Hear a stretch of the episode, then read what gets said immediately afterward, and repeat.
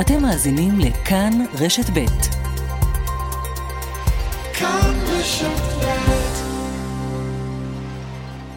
לפני 112 שנים נולד נתן אלתרמן.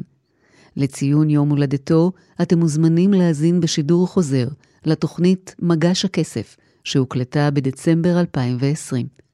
שבת עולמית עם יצחק נוי.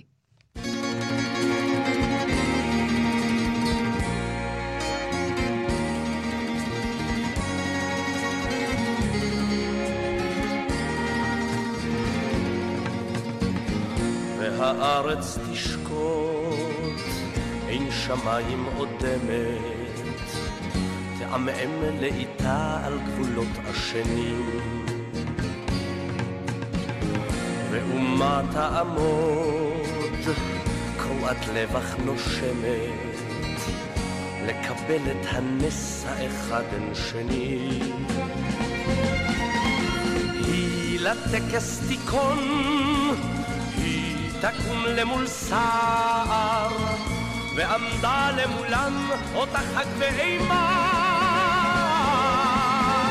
אז מנגד יצאו נערה ונער, ואט אט יצעדו הם אל מול האומה.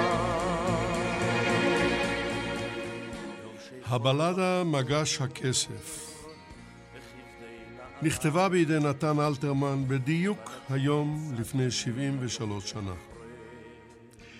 בעשורים הראשונים להקמת המדינה היא הייתה ידועה כמעט לכל אדם בישראל.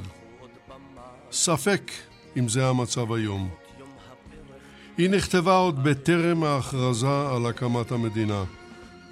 כשמרבית מנהיגי העולם מטילים ספק ביכולתה של הקהילה היהודית בארץ ישראל להחזיק מעמד מול התקפות של צבאות ערב במקרה שתוכרז מדינה. ההכרזה על המדינה יצאה לדרך למרות הכל. אנחנו שרדנו. אפילו ניצחנו. והבלדה הקצרה הייתה לאחד הסמלים הבולטים של מלחמת העצמאות. נקדיש לה היום משדר מיוחד, לה ולאלתרמן. מביאים לשידור יגאל בוטון וחדווה אלמוג. ניתוב השידור והפקה ליטל אטיאס, אני יצחק נוי. מגש הכסף יוצא לדרך. אז תשאל האומה, שטופת דמע וקסם, ואמרה מי אתם, מי אתם? והשניים שוקטים יענו לה, אנחנו מגש הכסף, שעליו לך ניתנה מדינת היהודים. כך אמרו ונפלו לרגלה אותי צל.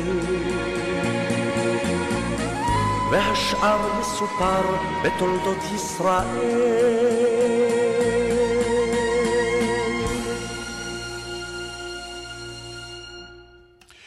דוקטור מרדכי נאור, מיודענו, בוקר טוב לך, שבת שלום. בוקר טוב, שבת שלום.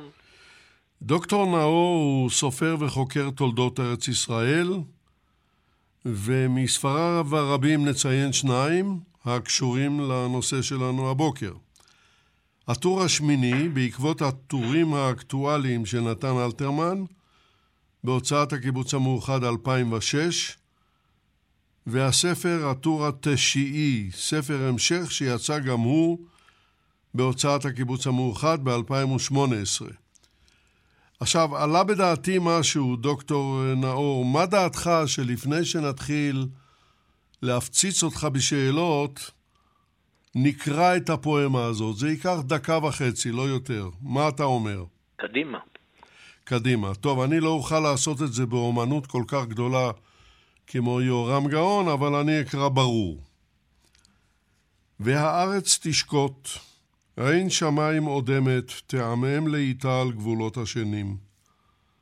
ואומה תעמוד קרועת לב אך נושמת, לקבל את הנס האחד אין שני. היא לטקס תיכון, היא תקום למול סהר, ועמדה למולם אותה חג ואימה. אז מנגד יצאו נערה ונער, ואט אט יצעדו הם אל מול האומה. לובשי חול וחגור וכבדי נעליים, בנתיב יעלו הם, הלוך והחרש. לא החליפו בגדם, לא מחו עוד במים את תקוות יום הפרך וליל קו האש. עייפים עד בלי קץ, נזירים עם מרגוע, ונוטפים טללי נעורים עבריים. דום השניים ייגשו ועמדו עד בלי נוע, ואין אות אם חיים הם או אם ירויים. אז תשאל האומה שטופת דמע וקסם, ואמרה, מי אתם? והשניים שוקטים יענו לה, אנחנו מגש הכסף, שעליו לך ניתנה מדינת היהודים. כך יאמרו ונפלו לרגלה עוטפי צל, והשאר יסופר בתולדות ישראל. עכשיו אפשר להתחיל לדון בסיפור הזה, דוקטור נאור. מה אתה אומר? מהיכן נטל אלתרמן את המוטו הידוע, אין מדינה ניתנת לעם על מגע של כסף? מאיפה? לפני זה, אני רוצה לומר משהו על העיתוי.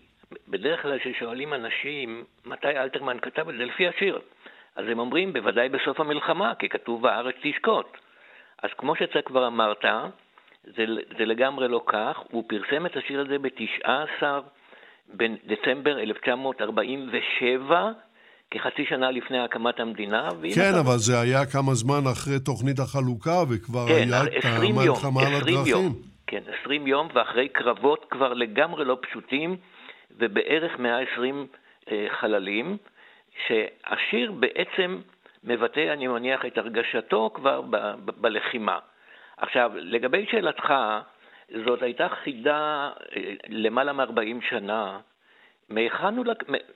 מתי אמר ויצמן את הדברים האלה, ואף אחד לא גילה את זה, לא מצא את זה, ואני, עבדכם הקטן, לקחתי על עצמי ב-1991 לחשוף פעם, לגלות את העניין הזה, והלכתי ובדקתי מקור שלא נבדק.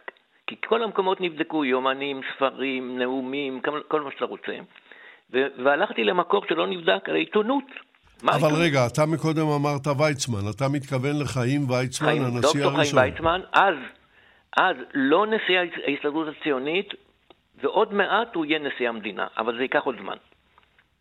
הוא, הוא כרגע נמצא בארצות הברית, ואני חיפשתי בעיתונים, ולא כל כך בהתחלה מצאתי, ואחר כך, איך אומרים, מכת ברק מצאתי. ויצמן, ב-13 בדצמבר 1947, זאת אומרת כשבועיים אחרי ההחלטה באו"ם, אה, הופיע בוועידה של המגבית המאוחדת שעסקה באיסור כספים למען ארץ ישראל, להקמת המדינה, ושם הוא אמר את המשפט הזה.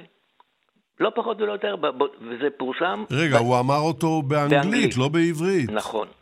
עכשיו, את המקור מצאתי באנגלית בעיתון ניו יורק טיימס. את, ה, את התרגום לעברית עשה המתרגם של עיתון הארץ, ששמו היה שמואל גילאי, ומעניין, הידיעה הגיעה לכל העיתונים בארץ ביום ראשון, וזה פורסם ביום שני, 15 בדצמבר, והדבר המעניין הוא שרק עיתון הארץ לקח אותה. אף עיתון אחר לא לקח אותה, ואיך אומרים, מכאן כבר, ואלתרמן כנראה, לא כנראה, בטוח, ראה את זה בעיתון, ואני תמיד אומר שלאלתרמן היה מנגנון מיוחד לכתיבת שירים. הלוא היה כותב כל שבוע שיר. זה דבר, דבר קשה במיוחד. מאיפה הוא ייקח נושאים? שהיה לו מנגנון, בראש היה לו פטיש כבד, איך היו אומרים פעם? עשר קילו, והוא היה חייב לקבל סדן, זאת אומרת שעל מה לכתוב, עילה, ואז ביום... הוא כתב לא רק בעיתון הארץ, הוא כתב גם בדבר. לא, לא, אני, אני, אז הוא כתב בדבר כבר בכלל. הוא קרא את זה בארץ, את הידיעה הוא קרא בארץ. והוא ביום שני או שלישי קרא את הידיעה, וזה נתן לו את הרעיון של נושא מגש הכסף. בינתיים היו מלחמה קשה כבר, כמה שבועות, וביום שישי בבוקר, 19 בדצמבר, הופיע השיר הזה, והשיר הזה הופיע בעיתון.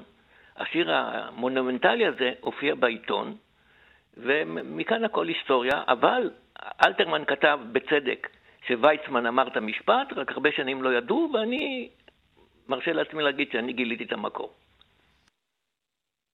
כן, יפה מאוד. אנחנו מאוד גאים בך, דוקטור נאור.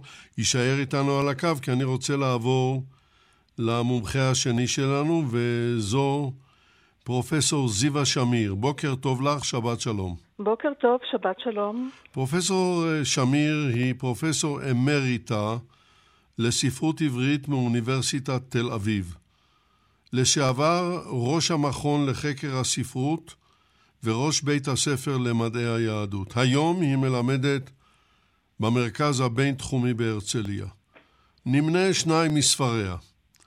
אחד הוא עוד חוזר הניגון, שירי אלתרמן בראי המודרניזם, בהוצאת פפירוס, אוניברסיטת תל אביב, 1989, והספר אבני חן, מאוצרות לשונו של ביאליק, יצא לאור השנה בהוצאת ספרא.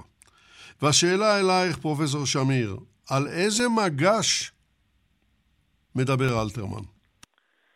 אז אה, מבחינתם של אנשי ספרות, הגילוי הזה של דוקטור מרדכי נאור, שאיתר את הצירוף מגש הכסף בעיתונות, אה, יש לזה חשיבות רבה. אה, לחוקרי אלתרמן זאת לא הערת שוליים ביבליוגרפית. זה רק מראה גם באיזו מהירות שיא כתב אלתרמן את שירי העט והעיתון שלו, וגם מראה איך הוא יכול היה לקחת פתגם של צ'רצ'יל או של ברנרד שו או של מרק טוויין, במקרה הזה של ויצמן, ולהפוך אותו לשיר וירטואוזי ש... שלא נופל משיריו הקנונים. אה, זה נכתב כאילו מהשרוול בנשימה אחת, אבל כל מילה מונחת במקום, ו... ובאמת נסתכל במילה מגש. אז קודם כל השיר מדגים את הציטטה מדברי ויצמן. באמת נרמז כאן שהקמת המדינה היא לא עניין למסיבות קוקטייל אלגנטיות. הקמת המדינה כרוכה בקרבות, בשכול, באובדן. היא נקנית בדם ואש. אה, האומה מקבלת אותה לא מיהודים עשירים מאמריקה שמשתתפים בנשפים אה, ושמים את הכסף שלהם על מגש של כסף. היא מקבלת אותה גם צעירים אה, אלמונים שאיבדו את היקר מכל, את החיים שלהם. במילים אחרות, יש דמים ויש דמים. אבל אלתרמן משייך את מגש הכסף לא רק למסיבות הטרקלין המעודנות של אצולת הממון בארצות הברית, שבהם אמר ויצמן את המשפט הזה. הוא משייך את זה גם לטקסים הקמאיים של המסורת היהודית. את הגשת הילוד כמו בטקס פדיון הבן על קערת כסף. גם את הקורבנות, אגב, נהגו להגיש על קערת כסף אה, ככתוב בספר ויקרא. השיר הופך את היוצרות באופן חד. הוא מציג את הילד שכל החיים לפניו כילד שהלך אל מותו והקריב את החיים לפני שטעם את טעם החיים. אה, כמו בשיר בטרם יום מתוך עיר היונה. הנערים האלה הם מגש הכסף האמצעי שבזכותו ובאמצעותו תוקם המדינה. ואולי עוד משהו קטן בעניין המגש, יש כאן גם הד של רעיון כמו חסידי שאלתרמן הכיר מארון הספרים של בית סבא. סבא של אלתרמן היה, אה, היה חבדניק. והרעיון הזה משולב ביחד אה, עם הניגון ועם היין בכמה משיריו. זה, הרעיון הזה הוא שדווקא העניים מתגלים כנדבנים, שמוכנים לה, להרים תרומה יקרה מאוד. בשירי רגעים הוא מתאר נער תל אביבי בשם יוחאי, מוכר שקיות גרעינים שהולך עם, אל, אל מותו עם מגש. וזה התקדים של ההלך הדל מפגישה לאין קץ, שאומר לגבירה, אלוהי ציווה נישאת לעוללייך, מעוני הרב שקדים וצימוקים. זאת אומרת, דווקא האדם האלמוני והפשוט, שאין לו שום עילה של יוקרה, נותן את התרומה היקרה ביותר. במחיר החיים המדינה הזאת הפכה למציאות ממשית שמוגשת לאומה במתנה. כן. טוב, אה, פרופסור שמיר, יישארי איתנו על הקו. אני נזכר כרגע בפתיחה ל"הוא הלך בשדות". נכון, של, נכון מאוד. של שמיר, בני גדול ושתקן, ואני פה כותונת של חג לא תופרת.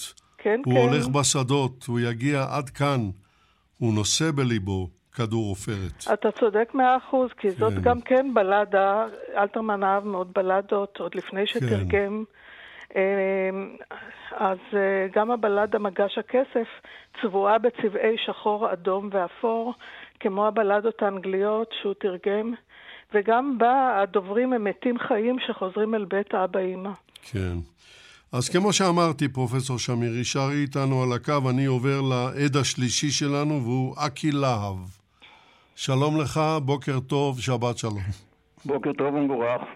אקי להב הוא יליד קיבוץ ניר דוד, אבל מזה 40 שנה הוא תושב תמרת ומנהל חברת תוכנה, בהכשרתו הוא מהנדס תעשייה וניהול. אקי להב הוא בנה של לאה אלתרמן, אחותו הצעירה של נתן אלתרמן. והשאלה המתבקשת היא כמובן, אקי, האם אה, הכרת אישית את אלתרמן? כן, בוודאי. הכרתי אותו היטב. אה, חייתי איתו 20 שנה, עד שהוא נפטר לצערנו ב-1970, אני יליד 46. אתה בטח רוצה כמה דברים לת- לתאר, לתאר אותו. בשלב זה הייתי רוצה לדעת איזה מין בן אדם הוא היה. כן. אני אתאר אותו עכשיו כאחיין שלו ולא כקורא השירה שלו. בוודאי. וגם לא כחברו לשתייה בכסית, זה תיאור אחר קצת, אמנם לא לגמרי אחר אם קוראים אותו נכון. אה, תחילה אני מבקש להוסיף מאוד לכל מאפיין שאני אציין עכשיו. היה אדם מאוד אה, בעל מאפיינים מאוד עזים, צבעים עזים. אה, ראשית, אדם טוב לב, רחב לב, רחב יד ונדיב מאוד מאוד. רגשן מאוד. איש משפחה מסור, אנחנו משפחה קטנה מאוד, מצד אבא אין לי איש. אה, כולם נספו בשואה, וגם משפחת אלתרמן הייתה משפחה קטנה מאוד. איש משפחה מסור ודואג, הכל מאוד. מתלהב באופן מופרז לפעמים מכל פיצת, פיצת מציאות אה, קונקרטית. לעיתים ממש משטויות, וממש אפשר לקרוא את זה גם בשירים שלו, בייחוד בשירי התיבה המזמרת, שתכף נגיע אליהם אולי. למשל, מראה של קרב בין כמה ציפורים על פירור לחם ברחוב, או תנועה אופיינית של חרדון שמכה על האדמה, או נהג אוטובוס מיומן שמתחיל את הסיבוב שמאלה בסיבוב ימינה, לצורך הגדלת הרדיוס. כל אלה היו מלהיבים אותו בצורה ממש אה, אה, קיצונית. אה, אולי זכור לכמה מאיתנו השורה הזכורה אין לשער מאיזה שטויות נוצרת שעה של ערב. ככה כותב אלתרמן בחגיגת קיץ, בשיר הירח מוסיף ועולה, אם אני לא טועה.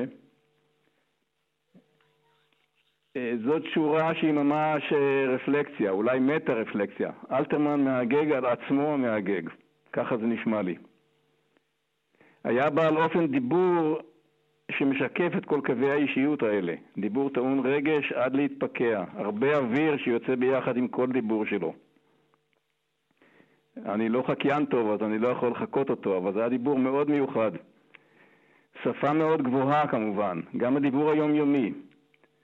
הרבה הבט ולא תסתכל, ובטח שלא תביט, או אמור, משורבב בתוך uh, משפטים יומיומיים. למשל, עוד טבלת שוקולד דקי, אמור. על רקע הדיבור הקיבוצי שאני באתי ממנו כשפגשתי אותו, זו הייתה חוויה מוזרה וכיפית. אני טיילתי איתו הרבה בילדותי, ברחובות תל אביב בעיקר כמובן, זה היה הבילוי הקבוע שלנו. מספר שבועות כל שנה, אמא הייתה שמה אותי שם אצלו, והיינו משוטטים ברחובות הרבה מאוד. הייתי בגיל 6 עד 12, זאת אלה היו השנים האלה בעיקר. הוא היה בן אה, שנות ה-40 שלו בערך, אה, ואני בן 6 ל-12, בית ספר יסודי. היה יושב ומתקתק כל יום מעבר לקיר את שירי עיר היונה, זאת אני יודע בדיעבד כמובן. ועל הדרך גם את התיבה המזמרת. במילים אחרות, הוא לא כתב במה שנקרא באנגלית long hand, ביד, הוא כתב uh, לא, לא, הוא במכונת כתיבה. תקתק על מכונה בלבד. כן. טקטוק, אה, אני זוכר אותו ממש, אה, עכשיו אני שומע אותו בראש. היה בעל הילוך מיוחד, כבר תיארו אותו לא אחת, כל מיני אנשים שהכירו אותו, אני מצטרף לזה, היה הילוך מאוד מיוחד, רחב צעד במידה קיצונית, אני הייתי ילד והוא היה גדול, אבל גם uh, יחסית לאיש גדול היו לו צעדים מאוד רחבים וגדולים, זקוף מאוד, הופעה מלכותית. אני זוכר את הכניסה שלו לכל אה, חנות תל אביבית מקרית שהיינו נכנסים אליה, למשל הירקן השכונתי. היה נכנס כמו מלך, אנשים. אנשים הכירו אותו? אנשים הכירו אותו טוב, כן. אתה ראית שזה... עושים כבוד, מיד. אני בתור ילד זוכר את זה. אה, היה לבוש תמיד פרנג'י, מה שנקרא, אבל לא מתורזן, כן? ז'קט כהה, די מהוה. אה, שרוולים מופשלים, שרוולים של הג'קט, לא מקופלים, משוחררים כלפי מעלה. היה חושף אה, אמות ידיים חזקות, ורידיות מאוד, אצבעות ניקוטיניות, וגם שיעול ניקוטיני, איש של מקטרת. היה לו אוסף גדול מאוד על שולחן הכתיבה שלו, היה מראה לי אותו תמיד, ומדגים לי שאיפות. תמיד היה מאוהר מאוד, גם זה מאפיין מאוד ובולט שלו. בתוך הראש אתה מרגיש שאין רגע דל. העיניים שלו פעורות, אבל אתה רואה שהן מסתכלות בעיקר פנימה, ולא החוצה. ראש מופנה כלפי מעלה ונוטה להמהם לעצמו במצב כזה. הניגון היה בלתי מזוהה בשבילי לפחות. הרבה איי איי איי, כן? כנראה משהו חסידי. אה, אני, אני, כשאני קורא למשל את השיר הידוע, עוד חוזר הניגון וכולי, אני תמיד נזכר בניגון הזה. אני יודע שיש לו עוד משמעויות אצלו, אבל אה, קשה להימנע מזה. ואני מטיל ספק אם הוא בעצמו ידע ש... לאופן הזה שבו אפשר לקרוא את השורות האלה. חוזר הניגון זה הניגון של אלתרמן המהרהר, בקריאה מסוימת. כן. לי הייתה בימים ההם אובססיה, בתור ילד, לגבי השמות הרחבות של תל אביב. כל השם של רחוב הייתי חייב לדעת מי זה ומה זה. גם היום עוד לא נגמלתי מזה לגמרי. אמור לי, אתה כילד ידעת כמה הוא חשוב? נתן אלתרמן, ש- הדוד ש- שלך? שאלה טובה. אה, זה הלך וגדל בהדרגה, ואני חייב לומר שזה גדל עד היום. כבר אה, עשרות שנים אחרי שהוא איננו. החשיבות שלו כאילו הולכת וגדלה. אה, לא נולדתי ממש לתוך זה, אבל זה לאט לאט אה, הובהר לי. הוא היה אישיות גם כשהוא בא, הוא בא הרבה אלינו לקיבוץ, וידעתי שזה, שיש לי דוד חשוב, כן. איך הוא היה מגיע לקיבוץ? הוא היה מגיע לקיבוץ, אני, כשהייתי קטן אני לא יודע, כי הוא היה פשוט מופיע. אבל uh, על פי רוב במונית. כשהייתי יותר גדול קצת, uh, אימא שלו uh, גרה איתנו. אני בעצם גרתי איתה באותה דירה כשהייתי ילד, והוא היה מגיע הרבה מאוד לבקר אותה, תמיד במונית. Uh, הנהג היה מחכה, היה יושב, אוכל את העוגה, אה, מקשיב, וכמו שאמרתי, איש משפחה מסור, אבל ממש. כן. אז בוא המתן איתנו על הקו, אני רוצה לחזור אליך, אה, דוקטור נאור. יש לי שתי שאלות אליך. אחת אה, מהירה, מתי הוא מכנס את כתביו בפעם הראשונה? כי הוא היה די פרוע בעניין הזה, והם היו בכל מיני עיתונים ומקומות. כן, אבל לפני זה אני רוצה להוסיף משהו שאמר אקי.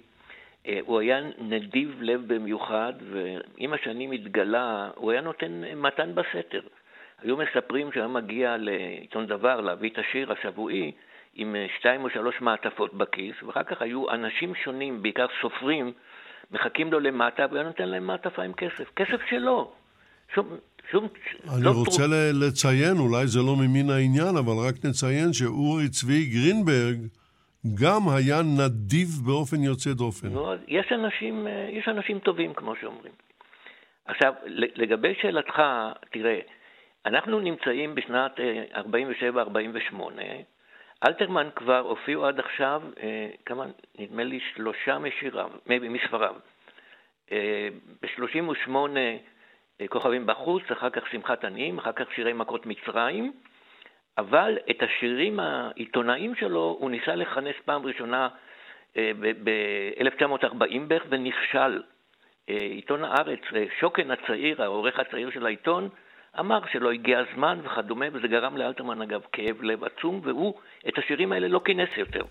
אגב, ב... אלתרמן הוא יליד 1910. ועשר, כן, ועשר. זאת אומרת, במלחמת העצמאות, בתקופה שאנחנו מדברים, הוא בערך בין 37-8. אנחנו מיד נגיע למלחמת העצמאות, כן, אבל קודם כל העניין הזה. מה שאני רוצה להגיד, הוא החליט בתחילת 48' לכנס את שירי העת והעיתון שלו, מה שנקרא השירים האקטואליים, והספר הופיע בהוצאת דבר, ב, או המובד באביב 48', משהו כמו חמישה שבועות לפני קום המדינה. והכרך הראשון של הטור השביעי. עכשיו, זה היה מכת ברק בארץ. הייתה, היה לו באמת מעמד אה, מיוחד, עשו לו כל מיני אה, אירועים. אני רוצה דווקא להביא דוגמה מאירוע אחד שעשו לו בתל אביב בתחילת אפריל 1948, והסיבה לכך היא שזו אחת הפעמים הנדירות שאלתרמן דיבר על השירים שלו. בדרך כלל הוא לא היה מדבר על השירים אף פעם. אבל כאן, על השירים האלו, הוא אמר, קצת, איך אומרים, קצת לעג לעצמו. אה, הוא אמר ככה, אני נותן רשות הדיבור לאחד הטורים השבויים שלי, כל שבוע. עכשיו הם רואים כיצד ניתנה רשות הדיבור לי, ושמחים הם לעדי שכן עושה אני את הדבר גרוע מהם. הוא היה חלש מאוד, ב, ב, הייתי אומר, בהופעות פומביות. אגב, אין רעיונות איתו, אין. ובאירוע הזה, אגב, שהיה באיזה מועדון ספרותי בתל אביב, נכחו הרבה מאוד סופרים ועיתונאים, אחד מהם היה אה, משה שמיר הצעיר, אז רק בראשית דרכו, והוא פרסם דווקא אה, מאמר, איך נגדיר את זה, שלילי על, על האירוע הזה, מסיבה לגמרי אחרת. הסיבה הייתה, הוא אומר, תראו, עד היום אלתרמן הוציא שלושה ספרי שירה. האם עשו לו פעם מסיבה על זה? לא.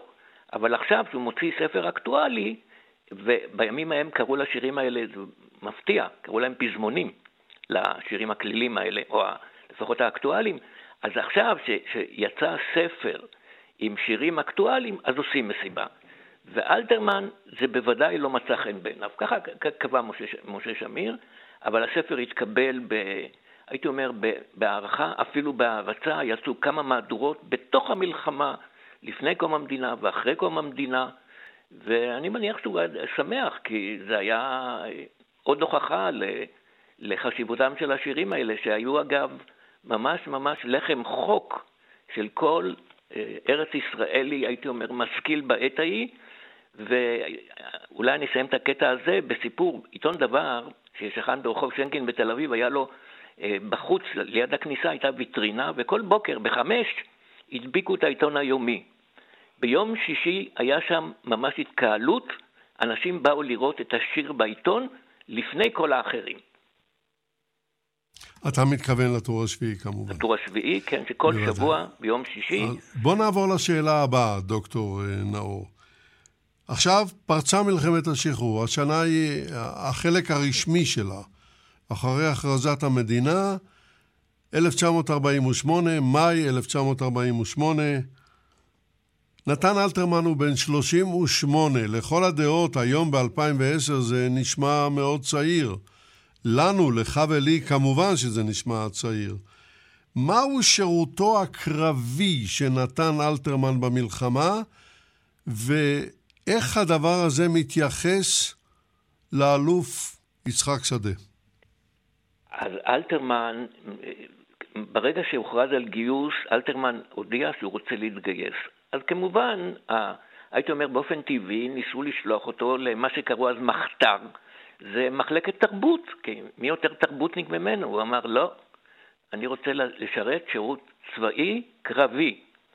אז כמובן אף אחד לא רצה לקחת אותו. אבל היה לו חבר שקראו לו יצחק שדה, אלוף, אה, מח"ט, והוא לקח אותו לחטיבה שלו, אבל שוב, לפי גם תפיסתו של שדה ולפי רצונו של אלתרמן, הוא עבר בתל השומר, אז קראו לזה לטווינסקי, קורס רגמים, כדי להיות רגם. עכשיו, הגישה של יצחק שדה הייתה שלהיות רגם זה קצת פחות מסוכן, כי המרגמה עומדת אה, קילומטר, שניים, שלושה, הייתי אומר... כן, אבל זה לא הרבה יותר כן, אה, כן. בטוח. ואכן, אלתרמן סיים קורס רגמים. הוא היה מה שנקרא רגם מספר 2, זה שמביא את התחמושת לרגם מספר 1. הוא קיבל גם דרגה, הוא היה טרש. והוא יצא לקרב הראשון שלו, ב, נדמה לי שזה יוצא באוקטובר, כן, במבצע יואב, 1948. אה, הקרב הוא במקום שנמצאת היום קריית גת, אז קראו לזה עיר אל-מנשיה, נגד הצבא המצרי בכיס, אה, עוד מעט יהיה כיס פלוג'ה, אז עוד לא היה כיס פלוג'ה. היה קרב קשה, לא מוצלח מבחינת החטיבה של יצחק שדה, היו אבדות והפגזים התחילו ליפול סביב עמדת המרגמה. ויצחק שדה נכנס, נכנס הייתי אומר, ל... איך נקרא לזה? לחרדה, ממש חרדה, ומצאתי מצאתי ביומן של יצחק שדה, אני, אני אקריא קטע קטן, והוא הוא, הוא לא, הוא לא הזכיר שמות, אבל הוא כתב ככה, זה, בעצם זה מין איזה סיפור כזה. אני נזכר בידידי המשורר, לא, לא אוכל לשלוח אותו לקרב. רק עכשיו אני תופס כמה דאגתי לחיי יחיד תוך כדי הדאגות האחרות. אני שולח אליו שליח והוא מגיע, עייף, אפור, שתקן. אני מודיע לו על החלטתי להחזירו לתל אביב. הוא אומר לאלתרמן, אתה היית פה יום וחצי, השתתפת בקרב, מספיק, תחזור לתל אביב. אלתרמן אומר לו, אני לא עוזב את המקום. אז הוא אומר, זה פקודה של המפקד, תחזור לתל אביב. הוא חזר לתל אביב, זה היה חלקו בלחימה, אחר כך הוא עזר קצת באמת בענייני התרבות, אבל אני חושב שהסיפור הזה על רצונו של המשורר להיות כמו כולם, להיות בקרב ולהשתתף להשתתף במערכה הגדולה, זה סיפור ראוי לציון. ללא ספק, ללא ספק. זה גם מחזק את דבריו של אה, אקי להב על הפתיחות של האיש הזה, ששמר על פרטיות, אבל היה איש רעים להתרועע, כמו שאומרים. עכשיו אני חוזר אלייך, פרופסור זיווה... תוסיף משהו קטן, כן. יצחק. האפיזודיה הזאת משתקפת בבירור בכמה שירים שלו, בעיקר ליל חניה וגלל תמורה. ממש אה, אתה, אתה רואה את ההרהורים שלו והזיכרונות משם. כן, כן, כן. אה, פרופסור זיווה שמיר, השאלה הבאה אלייך, ואנחנו חוזרים אל מגש הכסף עצמו. השאלה הבאה שלנו אלייך היא, אה, מדוע האימא, האם, האומה, הוא קורא לה, לא מזהה את בניה? אז קודם משפט אחד בעניין שירותו הצבאי של אלתרמן. אני שמעתי שמפקדו אמר לו שהתרומה שלו להעלאת המורל של הלוחמים בזמן המלחמה חשובה יותר מהשירות הצבאי שלו, הקרבי. כן, למה... הוא עצמו, יצחק שדה, אהב את uh, שירתו כן. של אלתרמן אהבה גדולה. למה האם אינה מכירה את בניה? אז uh, טוב, אפשר לתת לזה תשובה פשוטה, ולומר שהעיניים שלה כבדות מזוקן, ושהבנים מגיעים אליה אפופים ערפל קרב ותמרות עשן, והיא מתקשה לזהות אותם. אבל מסתתרת כאן גם שאלה של זהות, שנשאלת כמה פעמים בתנ"ך. אה, גם אבות האומה, יצחק העיוור והזקן שואל אותה, וגם יעקב הזקן שואל אותה לגבי בני יוסף, וגם יהושע שואל את הגבעונים שהגיעו כביכול מדרך ארוכה, בבגדים בלים ומאובקים כמו הצעירים פה, הוא שואל אותם מי אתם? אה, כמו האם ששואלת כאן את בניה. אה, האומה היא אם יהודייה זקנה שעומדת בטקס בעיניים דומעות ומתבוננת בהנפת הדגל או בהרכנת הדגל לזכר הנופלים. והנה מגיעים הנערים האלה, צב... צברים או כמעט צברים, בלבוש מאובק, שאינו מתאים לטקס חגיגי, כדי להטיל על מגע של כסף את מדינת היהודים. והיא שואלת אותם מי אתם? מה הזהות שלכם? שלשום התראיינה אילנה דיין אצל רפי רשף, והיא דקלמה את השיר הזה על פה ואמרה שהוא היה כרטיס הכניסה שלה, של עולה חדשה מארגנטינה לחברה הצברית בישראל. אגב, גם בשיר מסביב למדורה על הפלמ"ח, שפורסם כמה ימים לפני הכרזת המדינה, כחצי שנה אחרי מגש הכסף, יש תחושה של זרות ושל נתק בין הלוחמים הצעירים לבין האומה, האם.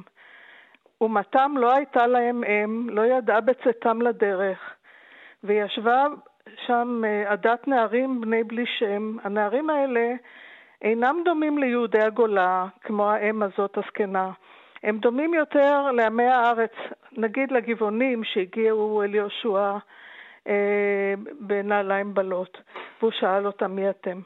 הם נוטפים טללי נעורים עבריים, אבל מגישים להם היהודייה הזקנה, לאומה, את מדינת היהודים. אז יש כאן כאמור שאלות מורכבות של זהות.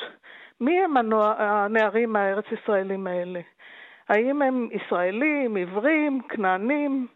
ואלתרמן הרבה מאוד לדון בשאלות האלה, המורכבות של הזהות, בשירי עיר היונה. כן. אני אה, שב אליך, אקי. אתה איתנו, אני מקווה. כן. כן. מה דעתך, אני שואל בזהירות רבה, מה דעתך כ... לא כאדם אובייקטיבי, כאדם מקורב על מגש הכסף? טוב, יש לי הרבה מחשבות על השיר הזה, מאז ומתמיד. תחלק איתנו כמה מהן, כי הרבה כן, זמן אין לנו. נכון, אני בצמצום. אה, ראשית, ברור, והזכיר כבר אה, מרדכי נאור, שמדובר בטקסט מכונן שנכתב בתחילת המלחמה.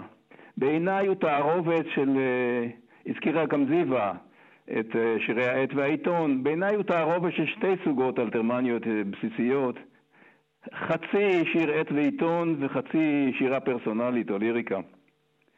התפקיד העיקרי שלו היה זריקה מורלית לציבור בשנת 48' בלי ספק. זה היה תפקידו של אלתרמן, זה כבר החל מ... יש כאן מעין חזרה על הסיטואציה של אה, שמחת עניים במלחמת העולם השנייה. אלתרמן נקרא אה, להזריק מורל לציבור. אה, בשלב הזה, שבע שנים אחרי שמחת עניים, הציבור כבר מצפה לזה.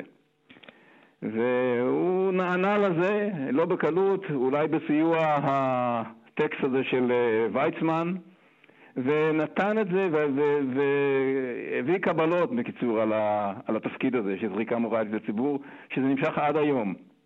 התפקיד המשני, כמו שאמרתי, זה ליריקה, פשוט שיקוף רגשות שלו לנוכח האירועים. הדרת דור תש"ח, הכרת תודה, הנצחה, וגם בזה הצליח מעל המשוער, הוא החזיק עשרות שנים השיר הזה בעיצומם של כל טקסי הזיכרון.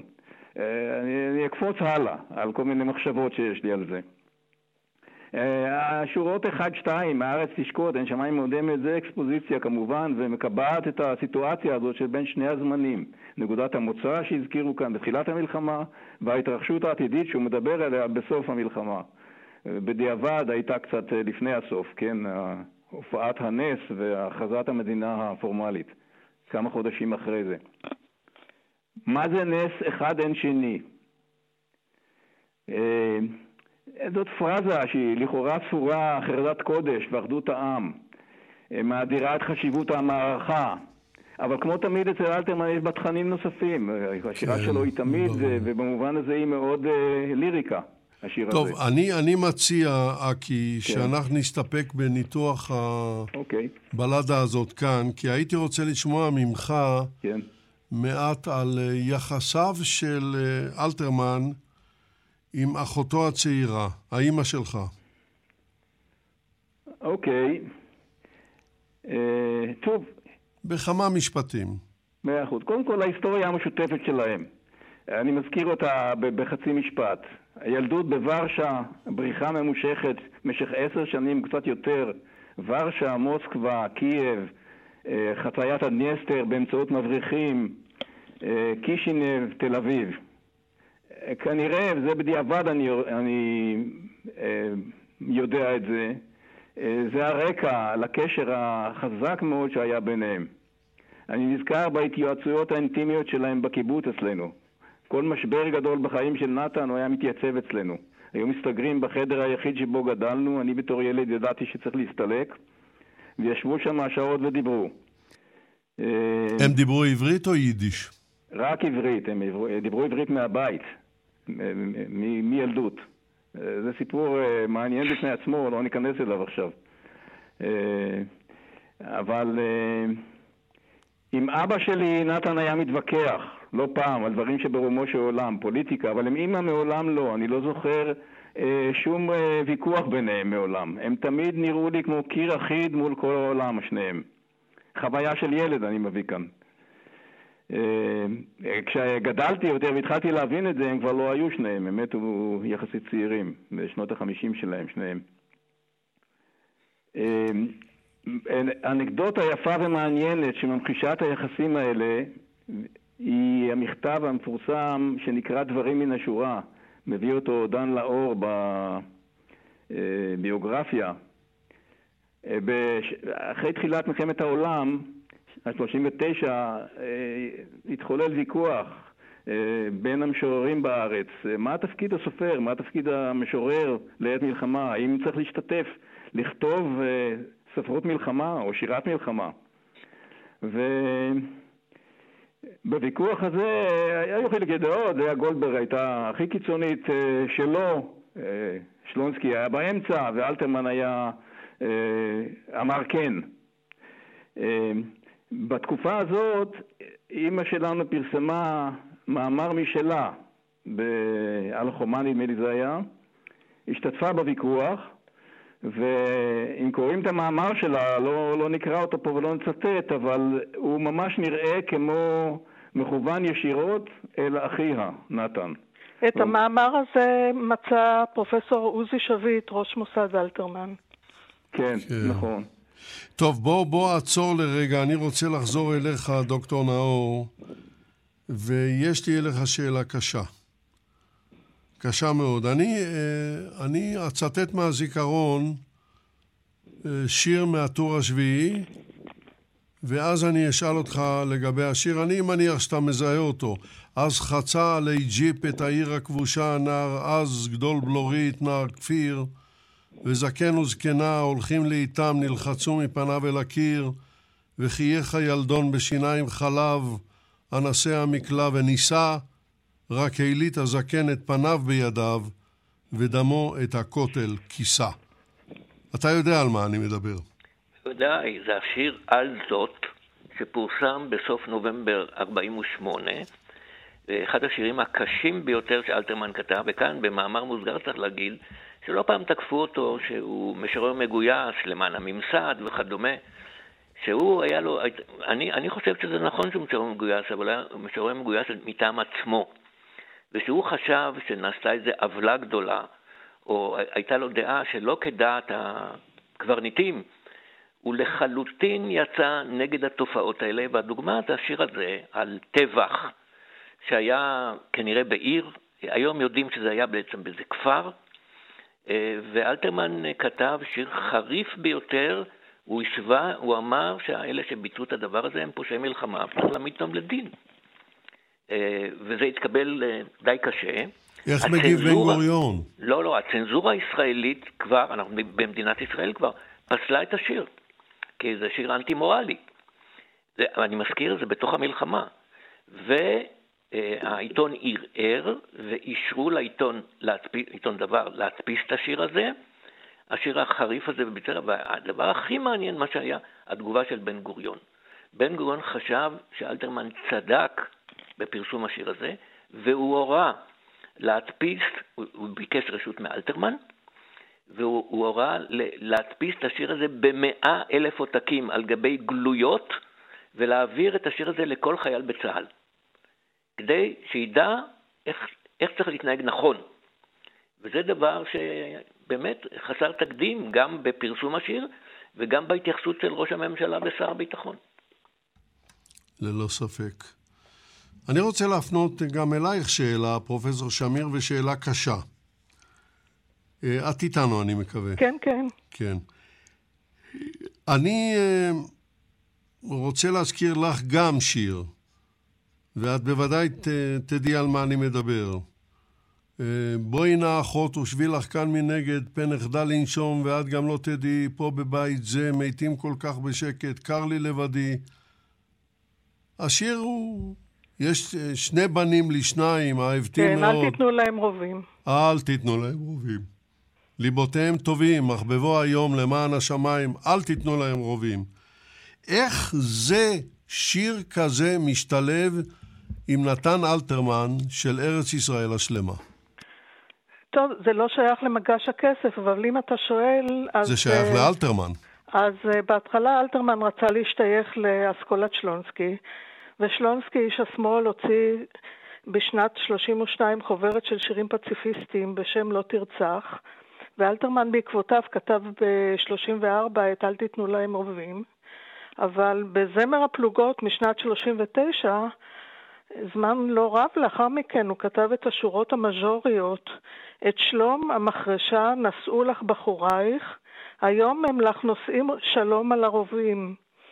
אז הנערים בשיר הזה, אה, אה, בזמר הפלוגות, הם רוצים אמנם לאחוז במחרשה, אבל הם נאלצים לאחוז ברובים.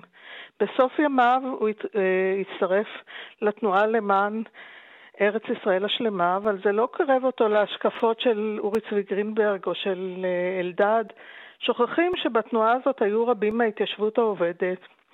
אה, רחל ינאית ויוסף טבנקין ומנחם דורמן, חברו הטוב ואורחו של אלתרמן, וראובן יפה מנהלל ובני מרשק מגבעת השלושה והרבה אחרים.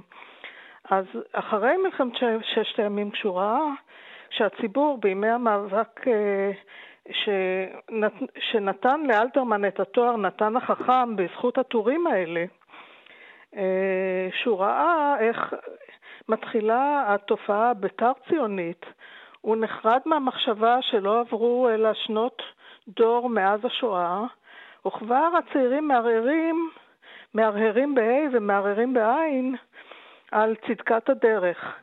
אז הוא כתב את השיר המאוחר שלו, אז אמר השטן, ואת היצירה האחרונה והפסימית שלו, המסכה האחרונה, אבל זהו כבר סיפור אחר. טוב, אז אני חוזר אליך, אקי. אתה נולדת, אנחנו יודעים, אתה נולדת בקיבוץ. ש... כן, כן, ש... איך אנחנו נגיד, ניר דוד, שמשתייך ל... ל... על גדות האסי. לא רק זה, כזה, יצחק, כן, ראשון, כזה. יישובי חומה ומגדל. נכון, נכון, נכון. נכון. תל עמל, עכשיו ניר דוד. ניר דוד, נכון. נכון. והתפיסה היא, אה, היום, בוודאי, היא תפיסה אה, ליברלית מתונה, נקרא לזה בעדינות. איך אתה מסתדר עם הדוד שלך שהיה איש ארץ ישראל השלמה? אני יודע שאתה לא אוהב לענות על השאלה הזאת, אבל אני שואל אותה בכל אופן. אוקיי, אם אתה שואל אני עונה. אה, התשובה הכי טובה שאני יכול לתת. קודם כל, העובדה היא שהוא היה איש ארץ ישראל השלמה. בשלושת שנות חייו האחרונות, ממייסדי התנועה, לא סתם איש ארץ ישראל השלמה. אה, ההשקפה הזאת שלו באה לציבור הקוראים שלו כהפתעה, יש להגיד, אחרי מלחמת ששת הימים. אה, האם נמצא, נשאלת השאלה, נשאל את זה לפעמים, אה, האם ניתן למצוא גם בפובליציסטיקה שלו וגם באמנות שלו שורשים מוקדמים לזה? זו שאלה שאני מהרהר בה לא מעט ואפילו מוצא פה ושם רמזים, אבל בפירוש לא מובהקים. השאלה ייתכן כאן בגלל שהשאלה לא עמדה על הפרק בציבור עד 67, אה, וזה קרה אצל רבים. אה, לדעתי גם לגבי הציבור הציוני-דתי, אה, לפחות בחלקו, זה המצב. הייתה כאן מעין הערה אחרי 67, אה, כמו שאלתרמן עצמו כתב, מול מציאות שאין לה אח. אה, אפשר לזהות אצלו פה ושם מעבר להיסטוריוסופיה. אקי, אקי, כן. אקי, אני חייב לומר לך, יכול להיות שאתה מתחמק מתשובה? לא, אני אומר לך את מה שאני יודע. לא, אני רוצה שתגיד לי את מה שאתה מרגיש. מה שאני מרגיש זה בסדר גמור. אני, אין לי שום בעיה עם זה בכלל. אני בעצמי לא איש שמאל, אם אתה כבר שואל, כי אני, השאלה היא כנראה יורדת, יורדת להשקפה שלי. אז אה, אולי, אולי בגלל זה, אבל זה לא, אין לזה קשר. תראה, אלתרמן, זה, זה אולי דבר שלא יודעים. אה, היה לו אה, אה, הרבה אה, חילוקי דעות עם התנועה הקיבוצית מכל מיני סוגים ורבדים של התנועה הזאת, וזה לא הפריע לו בכלל להגיע אלינו לקיבוץ, שהיה קיבוץ שמאל מובהק, אה, בלי סוף, והיה מתקבל אה, אה, באהבה ובהערצה, ממש לא הפריע בכלל.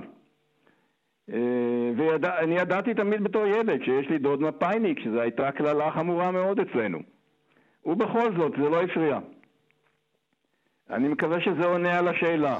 כן, זה פחות או יותר עונה על השאלה. מגש הכסף ועלילותיו, תודה למומחים על בקיאותם הגדולה שחלקו עמנו, תודה לכם המאזינים על העניין והקשב. הביאו לשידור יגאל בוטון וחדווה אלמוג, ניתוב והפקה ליטל אטיאס, אני יצחק נוי.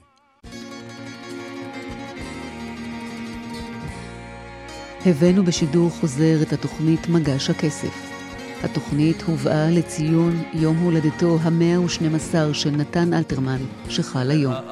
התוכנית הוקלטה בדצמבר 2020. תעמעם לאיטה על גבולות השנים.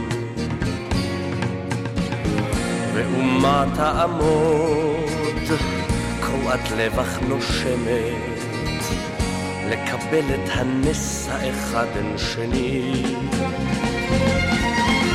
היא לטקס תיכון, היא תקום למול סער, ועמדה למולם אותה חג ואימה.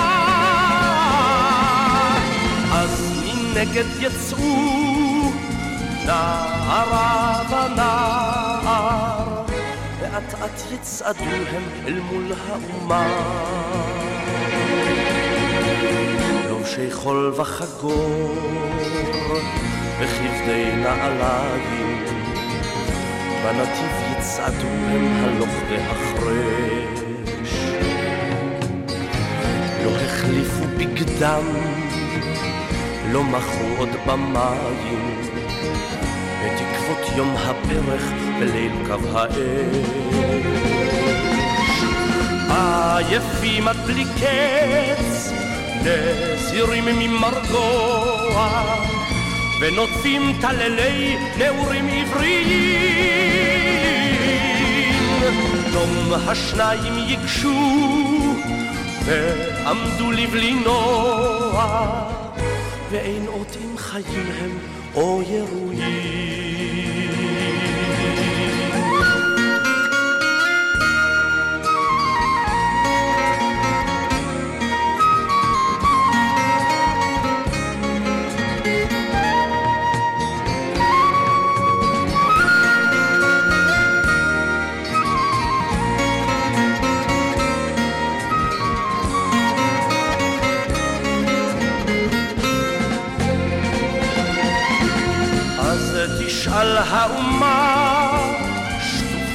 דמע וקסם ואמרה מי אתם, מי אתם והשניים שוקטים יענו לה אנחנו מגש הכסף שעליו לך ניתנה מדינת היהודים כך אמרו ונפלו לרגלה אותי צל. והשאר יסופר בתולדות ישראל.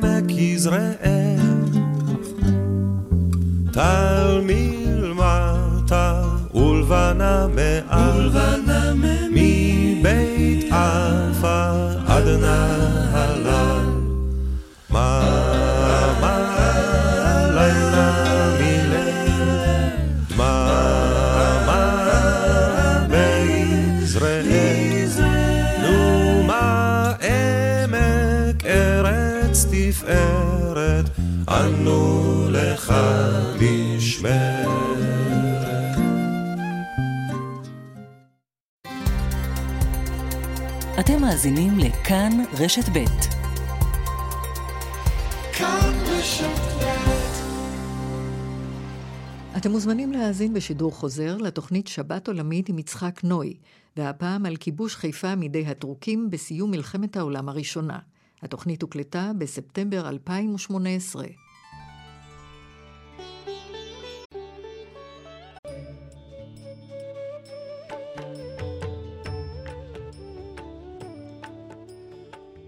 למאזיני תאגיד השידור הישראלי בארץ ובעולם, שבת שלום ובוקר טוב. ביום רביעי הקרוב יתקיים בעמותה לתולדות חיפה טקס. בטקס השתתפו המהרג'ה של ג'דפור וגנרל בצבא הודו שסבו נהרג כמפקד פלוגה בקרב על חיפה. זה קרה לפני מאה שנה. ב-23 בספטמבר 1918 ליתר דיוק. הקרב על חיפה היה חלק קטן ממערכה הרבה יותר גדולה, המערכה על צפון ארץ ישראל, ובכל זאת, בכל זאת, מה בדיוק הקשר שבין כיבוש חיפה בסיום מלחמת העולם הראשונה, ממש בשבועות האחרונים לסיומה, לבין בירת מדינת רג'סטן שבצפון הודו? על כך ועל עוד ועוד יענו שלושה מומחים שזימנו אל קווי הטלפון מעתה ועד לשעה תשע. מאה שנה למערכה על חיפה והצפון, שם המשדר, ומביאים אותו לאוזניכם יגאל בוטון וחדווה אלמוג. ניתוב השידור בידי רוני נאור, מפיק אביגל בשור, אני יצחק נוי. התחלנו.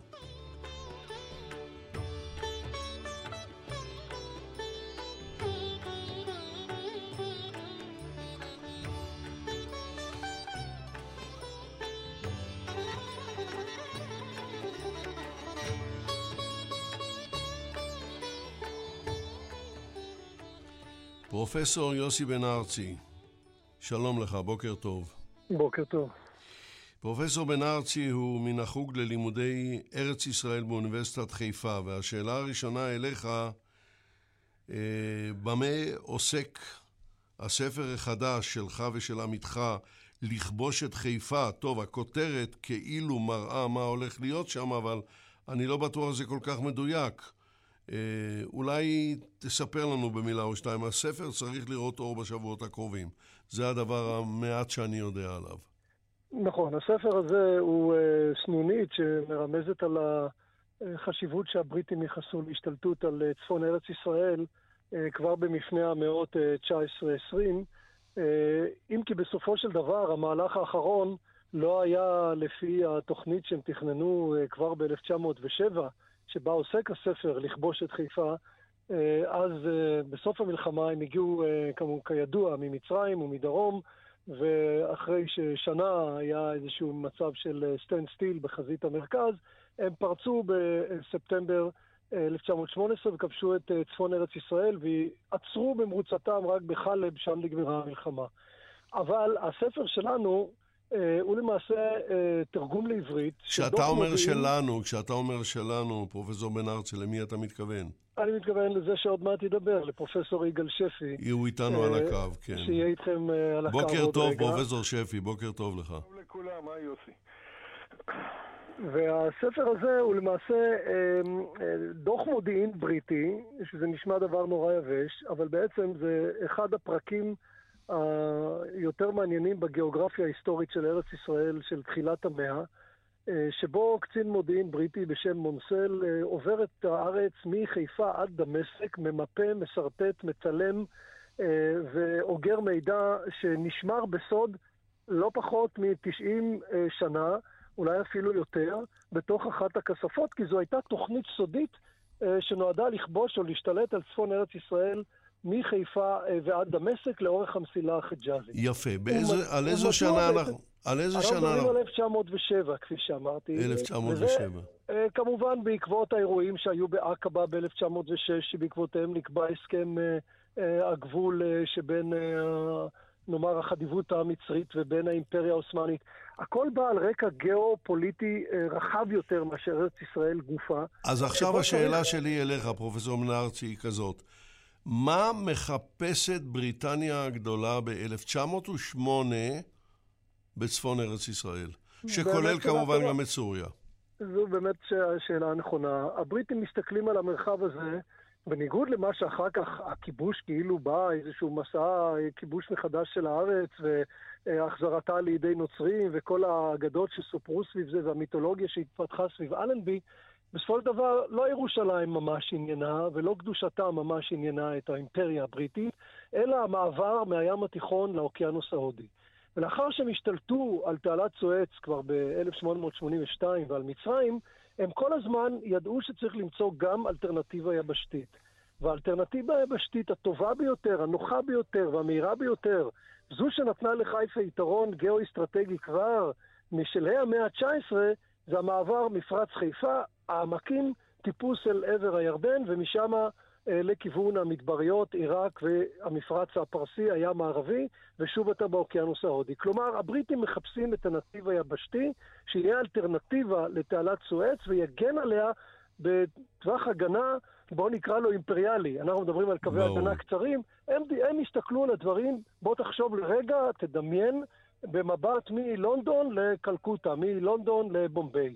ובמרחב הזה צפון ארץ ישראל, ובמיוחד לאחר שב-1905 נסללה המסילה החיג'אזית, שחיברה את חיפה עם דמשק ועם עבר הירדן, עם דרעה, שלשם היא הגיעה, הרי שהמסילה הזו הופכת להיות יעד באמת אימפריאלי, ולכן נשלח אותו קצין כדי להכין פשיטה מן הים וכיבושה של צפון ארץ ישראל ולא כפי שהתפתח לימים, עשר שנים יותר מאוחר, המהלך הקרקעי הצבאי שבא ממצרים לכיוון צפון. אז רק... הספר הזה, אם כן, אה, הוא בעצם אה, עוסק בתוכנית שלא מומשה, אבל נותן לנו, לקוראים ולחוקרים של הארץ היום, נותן לנו את התמונה הפנטסטית ביותר שאנחנו יכולים לקבל על אוכלוסייה, על יישובים, על אה, דרכים, על גשרים, על כל דבר שהיה בנוף הצפון, כשהוא מצולם ומסורטט. ואני מקווה שבעוד שבועות מספר יד בן צבי תעמיד אותו לרשות הקוראים והמאזינים שלך עכשיו, ועולם חדש של ארץ ישראל הצפונית יתגלה לנגד עיניהם. אנחנו כך מקווים. עכשיו אני רוצה לעבור אליך, פרופסור יגאל שפי. האם העניין הגדול שבריטניה מגלה בצפון ארץ ישראל, לימים הלא יהיה צינור האייצ'ים המפורסם, מצפון עיראק עד חיפה, H זה חיפה, האם יש לזה קשר להחלטה ב, במרווח אותן שנים של שר הימייה צ'רצ'יל להעביר את הצי הבריטי מפחם לנפט? מעט מאוד בתחילת מלחמת העולם הראשונה, משום ש... מרבית שדות הנפט שהתגלו מאוחר יותר בעצם לא היו ידועים, זה בעיקר באזור של קירקוק, באזור של צפון עיראק. זה עוד לא היה ידוע שהדברים האלה קיימים, וריכוזי הנפט הגדולים שהיו ידועים הם היו בדרום עיראק, באזור של באסרה וכולי. אבל לא זה מה שהביא את הבריטים אה, להילחם במזרח התיכון. אילו זה היה תלוי בבריטים, אז המזרח התיכון היה נשאר שקט, ואולי עוד היום היינו תחת שלטון טורקי.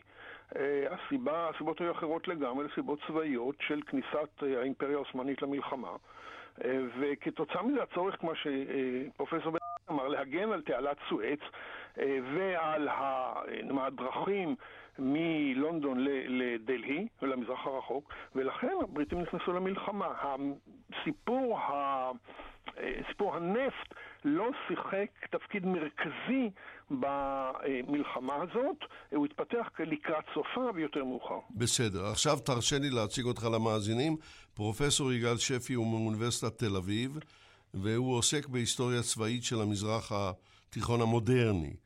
הוא מתמחה בעיקר במלחמת העולם הראשונה, ומכאן אני, אפשר לומר באופן טבעי, עובר לשאלה הראשונה. מילה או שתיים, משפט או שניים או שלושה, על מערכת מגידו. טוב, אני אעשה את זה בשלושה. אפילו ארבעה. זה, זה בעצם החלק ההתקפי, השלב האחרון, המתקפה הסופית תמצא במסע המלחמה הבריטי אה, ללבנט, לכיבוש הלבנט. אה, התחילה בעצם המערכה הזאת, שאתה מדבר אולי גם על שמה בהמשך, היא, ובעיניי היא בעצם אה, מהדורה מוקדמת של מלחמת הבזק, הבליצקריג המאוחרת יותר. היא התחילה מהקו שאלנבי הגיע בסיום השלב הקודם. אה, כלומר, מארץ ישראל הדרומית, מכיבוש ארץ ישראל הדרומית וירושלים. אה, מקו שמכונה קו העוג'ות, כלומר אה, הנחלים ירקון ואיתיו. עד העצירה ב-1917. נכון, והמתקפה הזאת בעצם נועדה לכבוש את צפון הארץ. אה, התפתחה הרבה יותר, כשלב ביניים להמשך המלחמה, אף אחד לא תכנן להגיע לחלב באותה תקופה.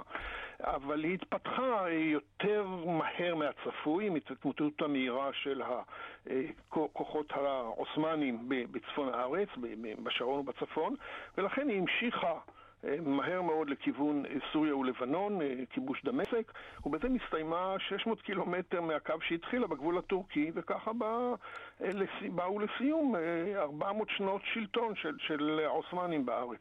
כן. עכשיו, אני רק רוצה לטובת המאזינים לומר שבלועזית ישנו ביטוי ש, שאנשים נוצרים באירופה ובארצות הברית מכירים אותו, והוא לקוח מקרב מגידו, לא זה כמובן, אלא קרב קץ הימים, קרב ארמגדון. ארמגדון זה שיבוש של המילה של אה, אולי רמת מגידו, משטח מגידו. הר מגידו. הר מגידו. הר מגידו. הנה, אוקיי. עכשיו אני רוצה לעבור אל העד השלישי שלנו, והוא יגאל גרייבר. בוקר טוב לך, שבת שלום. בוקר טוב. ואני רוצה להציג אותך למאזינים, חוקר חיפה וחבר הנהלת העמותה לתולדות חיפה. מה עושה בחיפה חטיבת הפרשים ההודית החמש עשרה? איך היא מגיעה לשם? על סוסים כמובן. על סוסים, ה... כן, מפרשים. כפי זה... שנאמר קודם, אחרי ייצוב קו העוג'ות עד תחילת 1918, רוב היחידות, שרובם היו בריטים, היחידות הטובות של אלנבי נלקחים בחזרה לחזית העיקרית, שבואו לא נשכח, זה מערב אירופה. צפון צרפת, אה, אה, שם הייתה החזית העיקרית. אלנבי בקיץ 1918 הוא מתכנן, כפי שנאמר, להמשיך את המתקפה צפונה, לכבוש את צפון הארץ, להגיע לדמשק, והכוונה הייתה גם להגיע לשטחי האימפריה העות'מאנית, אה, גופה, והוא צריך תגבורות. ואז הוא מבקש, ושולחים לו הרבה מאוד יחידות הודיות. יחידות, בוא נאמר, קצת פחות מיומנות מהכוחות הבריטים.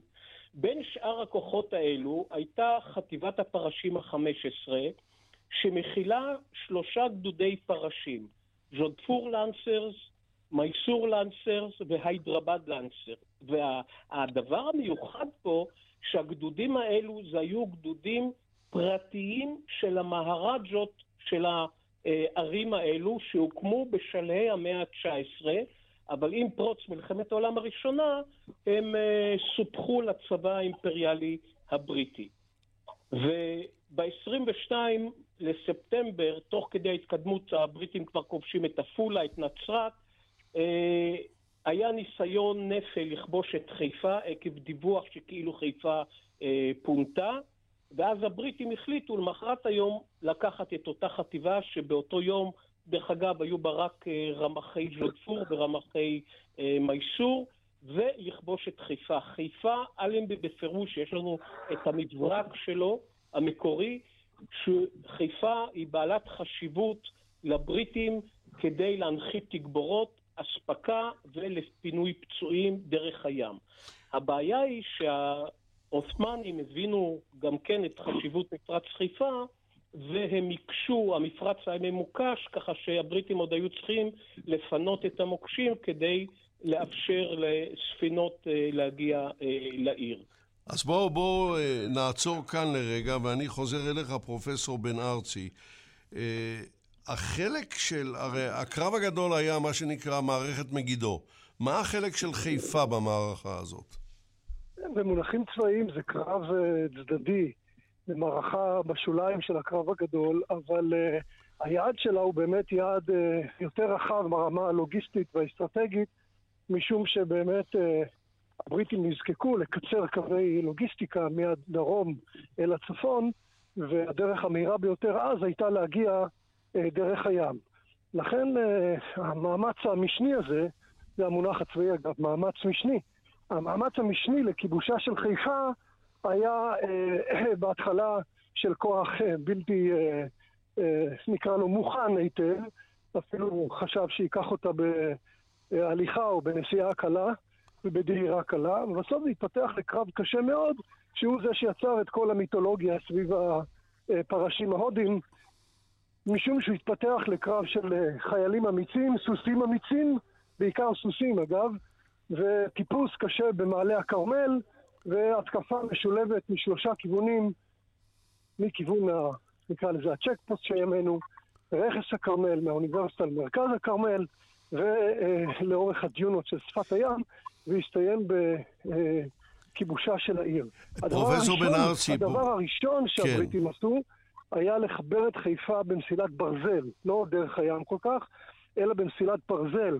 ובעצם הם יצרו חיבור, תחשוב על זה טוב, מצרים, סוריה, כלומר קנטרה חיפה, כבר בראשית 1919. וזה מעיד על החשיבות של חיפה במובן הצבאי הבריטי.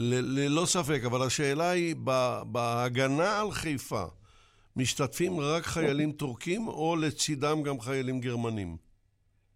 לא, חיילים לא. היה חיל עזר, נקרא לזה, בעיקר בנושאים של תקשורת. אני בדיוק הולך עכשיו במושבה הגרמנית ורואה את ה... בתים של המושבה.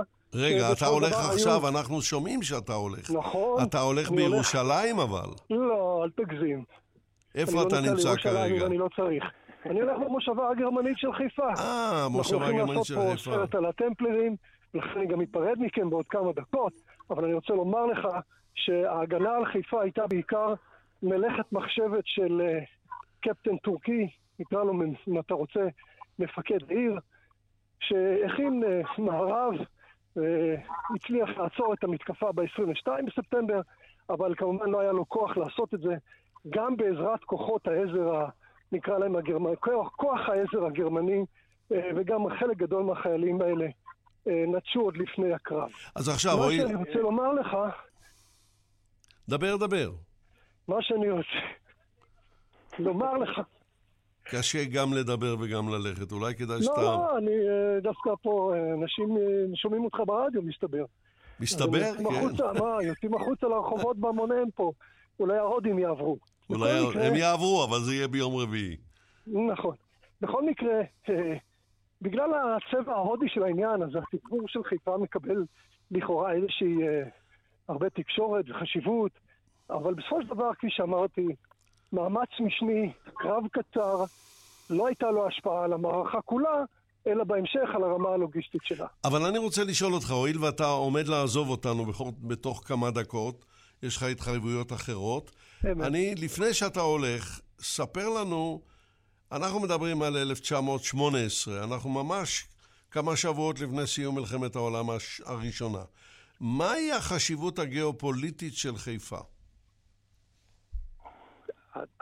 מבחינה גיאופוליטית, הסברתי קודם, היא למעשה הייתה המעגן הטוב ביותר לכל אורך החוף המזרחי של הים התיכון, מאלכסנדרטה בצפון ועד אלכסנדריה בדרום.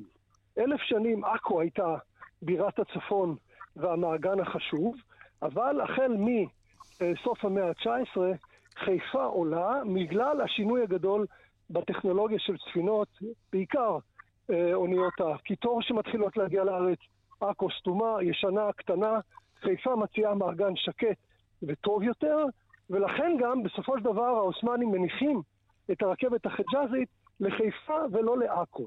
זה נותן לה מעמד גיאופוליטי כזה שמביא לצמיחה מהירה שלה, להפיכתה למוקד כלכלי, למקום שנותנים בו שירותי ספנות, ייצוא, יבוא, למשיכת אוכלוסייה, והופך אותה בעצם לעיר החשובה בצפון ארץ ישראל, יותר מאשר אה, עכו, נצרת וערים ותיקות אחרות. היתרון הגיאוגרפי הוא זה שנותן לחיפה את המעמד הגיאופוליטי. המפרץ הגדול והשקט, שבימינו אלה קיבל שינוי צורה עם אה, בניית הנמל שמכונה הנמל הסיני, והמעבר של העמקים מחיפה, עמק זבולון, עמק יזרעאל, עמק הירדן, רמת אירביד, ומשם בואכה המדבר לעיראק. זה שני הדטרמיננטים הגיאוגרפיים שאף אחד לא הצליח לשנות עד היום, והם אלה שמקנים לחיפה את המעמד המיוחד שלה ברמה הגיאופוליטית. אוקיי, אנחנו בשלב זה, אה, אם אה, אתה יכול להישאר איתנו, נשמח אני מאוד. אני איתכם עוד uh, עד שיופיע פה... בסדר, בוא תהיה איתנו, ו... תהיה איתנו, וכשתרצה להגיב, תגיב אני כאשר... אני איתך, אני איתך. בסדר גמור. לא נוטשים. אני, אני רוצה לחזור אליך, יגאל גרייבר. מדוע אנחנו שמענו די באיחור על החלק של ההודים, של הצבא ההודי, של חטיבת המהרג'ה. ב... אני לא רוצה להשתמש במילה שחרור חיפה, כי השלטון העות'מאני, אני לא יודע אם הוא היה כזה אכזרי באותה תקופה, אבל אני משאיר את זה לך. אוקיי, אז ב... הגעת בדיוק לנקודה שזה גם כן סיפור מרתק.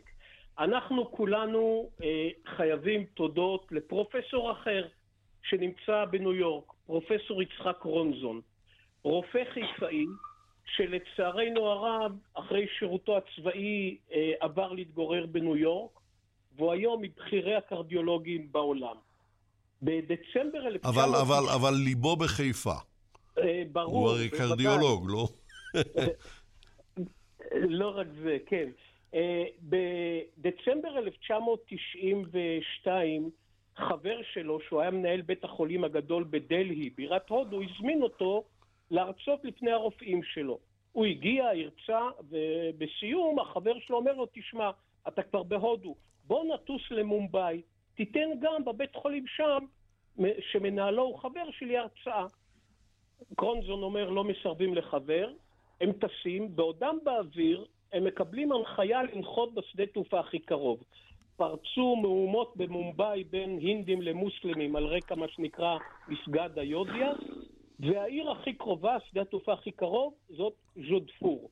ז'ודפור היא העיר השנייה בגודלה במדינת רג'סטן, בצפון מערב הודו, מדינה קטנה עם רק 60 אה, מיליון אה, תושבים. כן, הודו היא מיליארד ומאתיים מיליון, לכן היא קטנה. כן, זה כבר עבר, זה כבר אה, מיליארד ורבע כנראה. אולי, עד שנגמור את כן. התוכנית זה יהיה יותר. כן, הם גם יעברו את הסינים תוך עשור. אומרים כך. בכל אופן, לוקחים אותם למלון שישה כוכבים, שהוא נקרא אומייד בהוואן. זה ארמון שהיה בעבר הארמון של אותו מהראג'ה שהזכרנו ממלחמת העולם הראשונה. וקרונזון מסתובב באולמות בארמון, ובאחת הפינות הוא רואה פסלון, אה, חצי מטר גובה של חייל הודי, מחזיק כידון, ובתחתית הפסלון לוחית נחושת. מתוך סקרנות קרונזון מתקרב לזה, ומה הוא קורא? מייג'ור תקור דל פצינג, Hero of חיפה. קרונזון The Hero of חיפה, זאת אומרת גיבור כן, חיפה. בדיוק. מה זה? אני חיפאי, מה זה הסיפור הזה? אני לא מכיר כזה דבר. כשהוא חזר לניו יורק, הוא שלח מכתב לאימפריאל וור מיוזיאום בלונדון, ביקש את הפרטים, קיבל את הפרטים, ואז בתחילת, באפריל 93, הוא כותב באחד העמודים הפנימיים של עיתון הארץ מאמר, והוא קורא לו מייג'ר תקור דלפט סינג, גיבור חיפה. אז הוא למעשה, אה, זכות הגילוי של הסיפור נזקפת לזכותו של פרופסור אה, קרונזון. ואז כל הפרשה נפתחת. כן, אבל רגע, סליחה שאני מתערב. כן, בבקשה, אה, בבקשה. כדי שלא נעשה פה זה, הסיפורים האלה באמת הם טובים, רק צריך לזכור שעם כל הכבוד לקרונזון והסיפור הנחמד שלו, יש לו, גם הספר שלו נורא מצחיק למי שמכיר טוב את חיפה, שהוא מספר על נעוריו, אבל זה פחות חשוב. לא היה פה שום דבר מסתורי, כולם ידעו שהחיילים ההודים הם החיילים שכבשו את חיפה. מי שכתב על זה כבר היו היסטוריונים הבריטים הראשונים שעסקו בתולדות מלחמת העולם הראשונה. כמובן שהספרים שתיארו את המלחמה לאחר מכן בעברית, אפילו זאב וילנאי שכתב על זה לא פעם מראה את זה, התמונות היו מפורסמות ובמאמר בעיתון מערכות מ-1988 גם אני תיארתי את הקרב הזה לפרטי פרטים, בעיקר ממקורות גרמנים ואוסמנים, ככה שלא היה פה עניין של איזשהו גילוי, בכל חיפאי מכיר את בית הקברות ההודי שנמצא על הכביש הראשי בדרך יפו. בכניסה ה- לחיפה. בכניסה כן. לחיפה, אבל אין ספק שהסיפור של גיבור הור חיפה שמונצח בהודו, זה באמת איזשהו אקט שהוסיף קצת להיבט המיסטי והמיתולוגי של כל הסיפור הזה. ללא ספק, ללא ספק. אם יורשה לי להתערב שנייה. מי מדבר? פרופסור יגאל שפי, אני נכון. מבין. בבקשה, תעיר. החטיבה ההודית והכיבוש ההודית של חיפה זה רק מיקרוקוסמוס מאוד מקומי של דבר הרבה יותר גדול. צריך לזכור, חיל המשלוח האימפריאלי הבריטי שכבש את צפון הארץ הורכב ברובו מהודים. את כל הנושא של הזיכרון, אנחנו מדברים על האוסטרלים ועל ההסתערות על באר שבע, ואיכשהו בתודעה של הנרטיב, נקרא לו העברי של הארץ, אז האוסטרלים הם הסימבול של המלחמה. אבל צריך לקחת בחשבון שמתחילת המלחמה נמצאות פה יחידות הודיות, כמו שיגאל גייבר אמר קודם, לקראת המתקפה הגדולה של מגידו. למעשה רוב הצבא של אלנבי, הייתי אומר, ארבע דיוויזיות שלמות מתוך עשר, ועוד שלוש דיוויזיות ברמת חלקים, כולם מורכבות מהודים, ואלה האנשים שכבשו את ארץ ישראל, את סוריה ואת לבנון. כלומר, הסיפור החיפאי הוא באמת רק חלק קטן מכל תופעת ההודיזציה של הצבא הזה. ברור. זה דבר אחד. דבר שני, מה שדובר על חשיבות חיפה במלחמה, במערכה הזאת, בתכנון הבריטי יש לה תפקיד זניח ביותר. אגב, היא אפילו לא מוזכרת בפקודות המקדימות. כי, כי צריך להבין, מקסימום יעד עזר לוגיסטי, כמו שדיברו, אבל מאחר באופק הציפייה הבריטי לא היה לכבוש את כל הארץ ואת סוריה ואת לבנון, אלא מקסימום להגיע לאזור חיפה, בית שאן, אם אנחנו רוצים את קו הרוחב הזה, ולכן חיפה, שללא ספק חשבו עליה באמת כציר פינוי וציר לוגיסטי וכולי, הייתה עדיין ממש בקו חזית, ולכן גם המפרץ וגם חיפה בתכנון לא, לא לקחו חלק רציני. ברגע שה... סליחה. ברגע שאופק הציפייה הריאלי נפתח והתחילו לעבור צפונה יותר ויותר, אז חיפה הפכה בבת אחת, הפכה להיות באמת מרכז לוגיסטי רציני מאוד בעורף של ההתקדמות של, של הכוחות הללו. והדבר השלישי שאתה הזכרת קודם, יצחק, זה העניין של מגידו. למה מגידו? מה פתאום קוראים למערכה הזאת, מערכת מגידו? מה, היה קרב רציני ליד הר מגידו, מעבר לאיזו התנגשות קטנה? לא, זה כל הסיפור הוא במידה רבה מאוד, הייתי קורא לו משחק של יחסי ציבור, של הדרת ההישג המתפתח שהפך להיות עיצוב הזיכרון, בגלל שהמושג ארמגדון, מגידו, חזון יוחנן, גוג ומגוג, האפוקליפסה, מוכר לכל אדם במערב שאי פעם למד אפילו בסנדיי סקול. מה, נגיד... לכל קרב... נוצרי במערב, כן. ודאי. נגיד קרב לג'ון, זה לא אומר שום דבר בעניין הזה.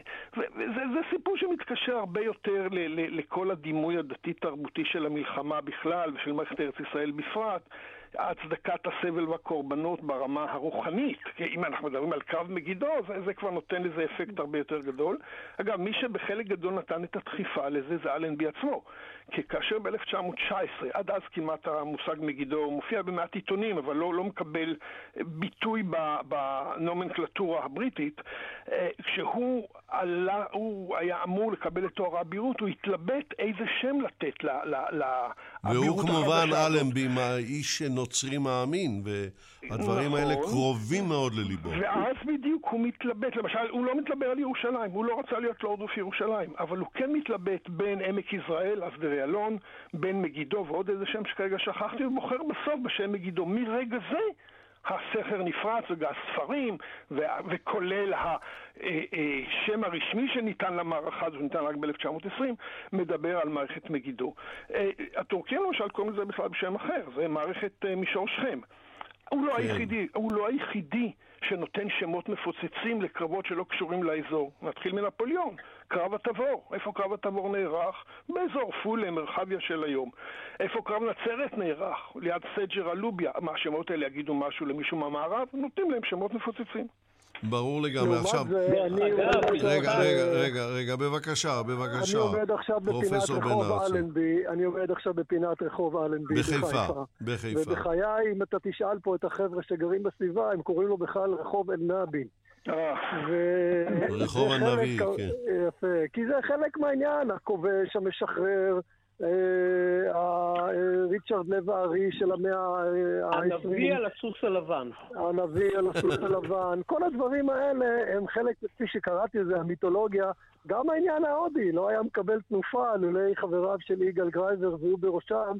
הפכו את זה לטקס שאף אחד לא ידע על זה קודם, הפכו את זה לטקס שנתי מסורתי, עד כדי כך שראש הממשלה בכבודו ובעצמו, גם ההודי וגם הישראלי, באו לחיפה לפני, לא זוכר, שנתיים או שנה, לא, כדי uh, לתת uh, כבוד לחיילים ההודים, וזה כמובן בלון קצת מנופח, אבל הוא נחמד, אין מה להגיד. הוא נחמד, אין מה לעשות. לה, להיסטוריה שכותבים היסטוריונים משעממים כמונו. במילים אחרות, אנחנו מדברים, יגאל גרייבר, על ראש ממשלת הודו הנוכחי, נרנדרה מודי.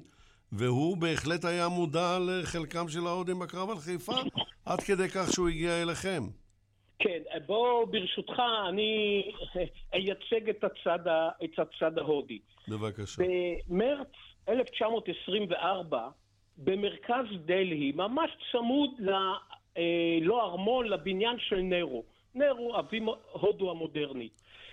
צבא הודו מקים אנדרטה גדולה עם כיכר, האנדרטה נקראת טין מורטי, שלושת הדמויות.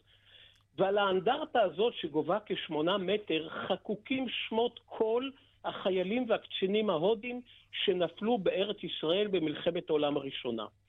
ומ-1924, כל 23 לספטמבר, שזה יום שחרור חיפה, חוגגים לרגלי אנדרטה את יום החייל ההודי. יום החייל ההודי זה יום שחרור חיפה.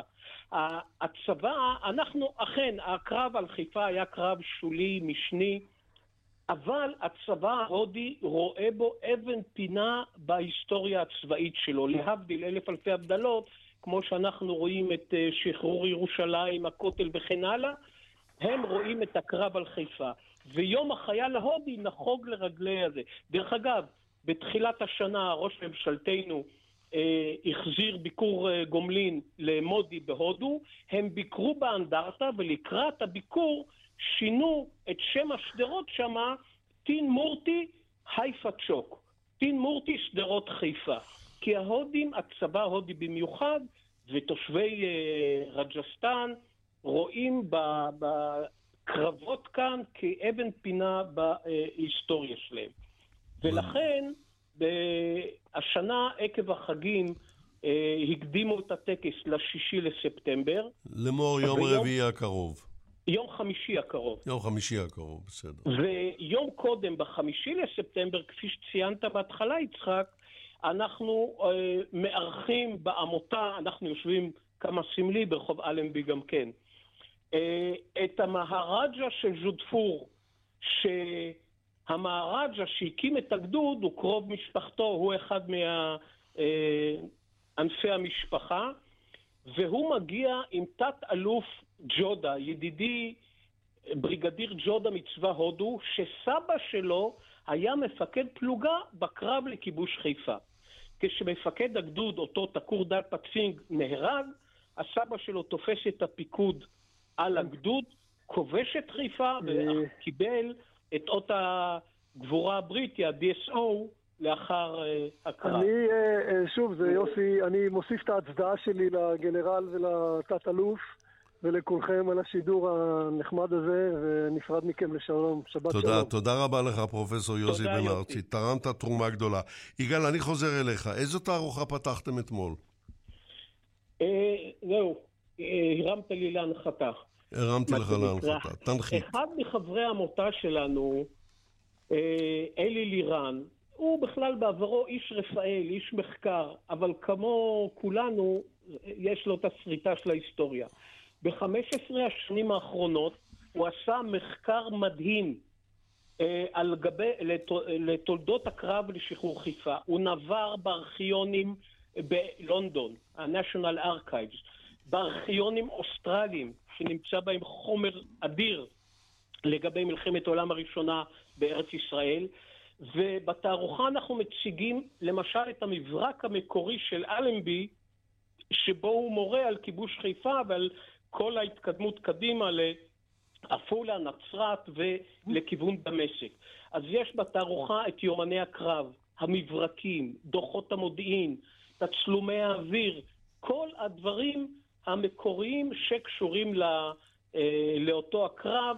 אה, זה באנגלית ובעברית, מיועד אה, גם לאורחים שיגיעו מחו"ל, בפירוט רב מאוד ועם עוד הרבה מאוד תמונות ואביזרים, כולל גביע טורקי שנמצא בחפירות עות'מאניות על הכרמל, ועוד מוצגים שונים שקשורים. וכפי שאמרתי, אנחנו בחמישי לחודש, יום לפני הטקס הזיכרון, מארחים את המהרג'ה, את אותו תת-אלוף ג'ודה, עוד קציני צבא שיגיעו, וכפי שאני מאמין שאתם יודעים, ברמת הגולן, בכוח האו"ם, יושב כבר מ-1974 גדוד הודי. אני השבוע ביקרתי, הייתי אורח של מפקד הגדוד והעברתי לכל חיילי הגדוד אה, הרצאה במצגת על הסיפור הזה, וזה הגדוד, דרך אגב, שנותן את משמר הכבוד בטקסי הזיכרון פה בחיפה. וגם מפקד הגדוד והקצינים שלו יהיו נוכחים יחד עם המהרג'ה וג'ודה וכל האחרים, ואנחנו, אה, גנרל ג'ודה, דרך אגב, בעשר השנים האחרונות עשה מחקר על גדוד רמחי ג'ודפור, שהפרק הכי גדול והכי חשוב זה הקרב על חיפה.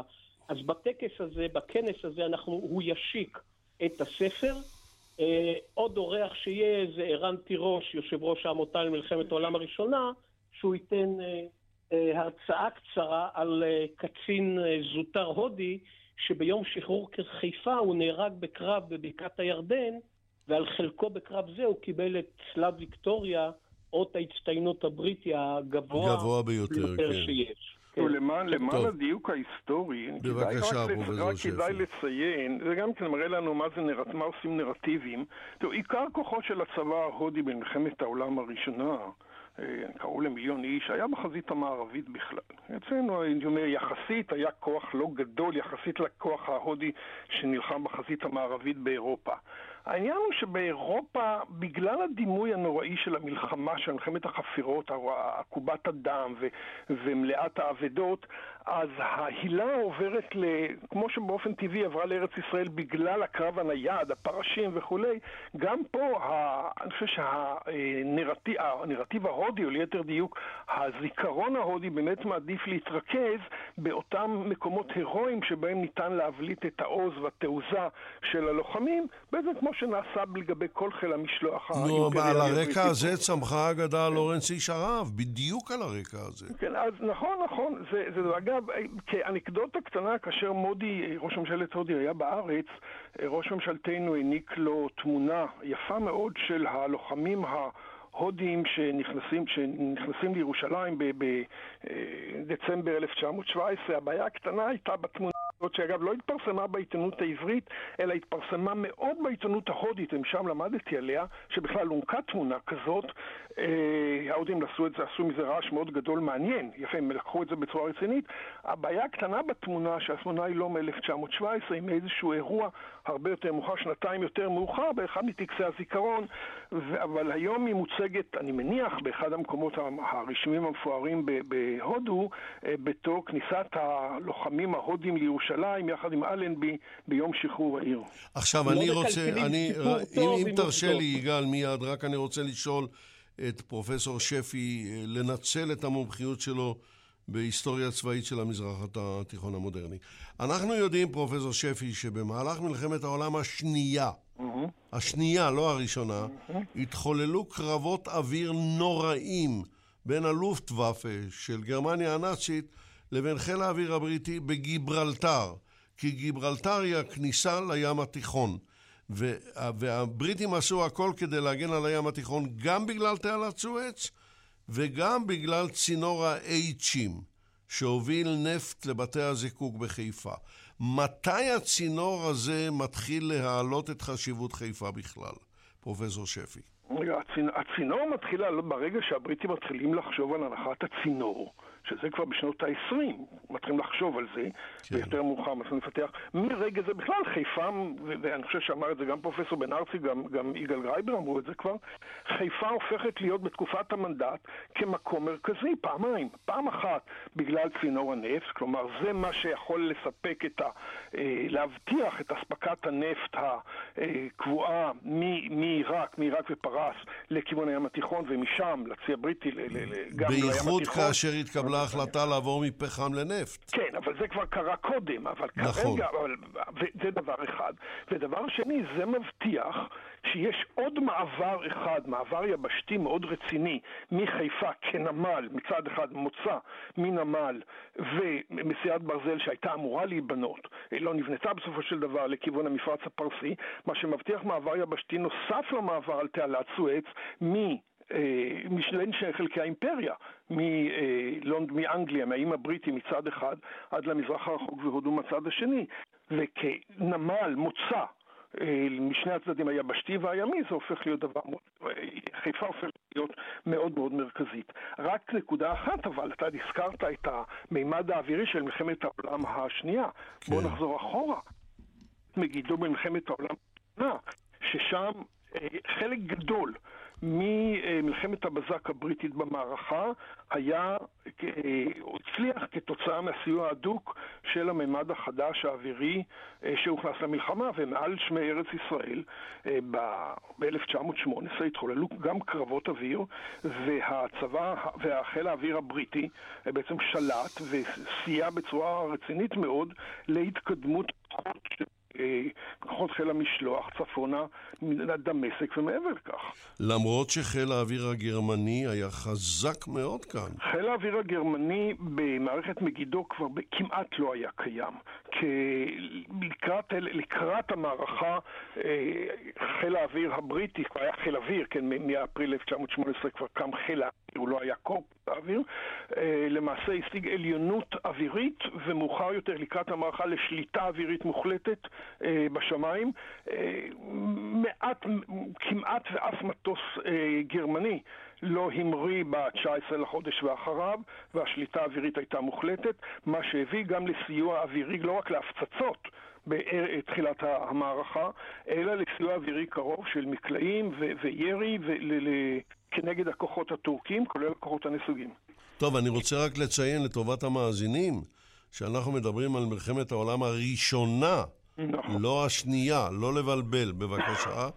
וחיפה, הקרב על חיפה הוא הנושא המרכזי. יגאל, יגאל גרייבר, ההיסטוריון כן, של חיפה, אה, רצית להוסיף. דבר. כן, שתי הערות קצרצרות בהמשך לדבריו של פרופסור שפי. אחד, הוזכר פה חיל האוויר הגרמני, הרי ליד עפולה חנתה הטייסת הבווארית 304, אה, אה, לא כל כך ידוע, אבל בנצרת יש בית קברות קטן של טייסים גרמנים שנפלו פה במלחמת העולם הראשונה. זאת הערה הראשונה. ההערה השנייה, אלנבי יד... היה ידען גדול בהיסטוריה צבאית. בקרב שלו לכיוון מגידו הוא מחקה את פרעה, את חותמס השלישי, ב-1450 לפני הספירה, שעבר עם צבאו בדיוק באותו ציר, כי גם תחותמס וגם אלנבי אמרו את אותו דבר. זה מעבר הכרחי, האויב לא יחכה לי שם, אני אפתיע אותו. וזה אכן, הוא צדק, זה מה שקרה. אה, אבל ברשותך, בוא נחזור I... לחיפה. בוא, בוא נחזור לחיפה. אני אולי, אה, כאנקדוטה, אני רק רוצה ל, ל, לציין שהחבר'ה של חיל האוויר הגרמני שהיו ב... באזור נהלל של היום, אהבו אה, לעלות לחיפה ולשתות קצת בירה, אולי יותר מזה, אני לא יודע. הייתה רכבת העמק, אז הם לקחו קרון והלחימו אליו מנוע של אווירון. רגע, רגע, יש פה עוד זווית, אתה צודק כמובן. הם פנו למהנדס הרכבת, חיפאי בשם ברוך קטינקה, ואמרו לו, תעשה משהו. הוא אמר, תנו לי מנוע של מטוס, מנוע עם מדחף עץ, כפי שהיה אז. הוא מרכיב את זה על קרון, והקרון, הרכבת נסעה בערך 25 קמ"ש, הקרון הזה טס 100 קילומטר לשעה. קטינקה מספר בזיכרונות שבסיבובים הקרון היה על שני גלגלים, הוא פחד שהוא יתהפך. וככה מעפולה הם היו מגיעים לחיפה, שותים את הבירה, מבלים, וחוזרים לעפולה. וחוזרים חרשים גמורים כנראה. כן, עם אותו מנוע שקטינקה התקין על ה...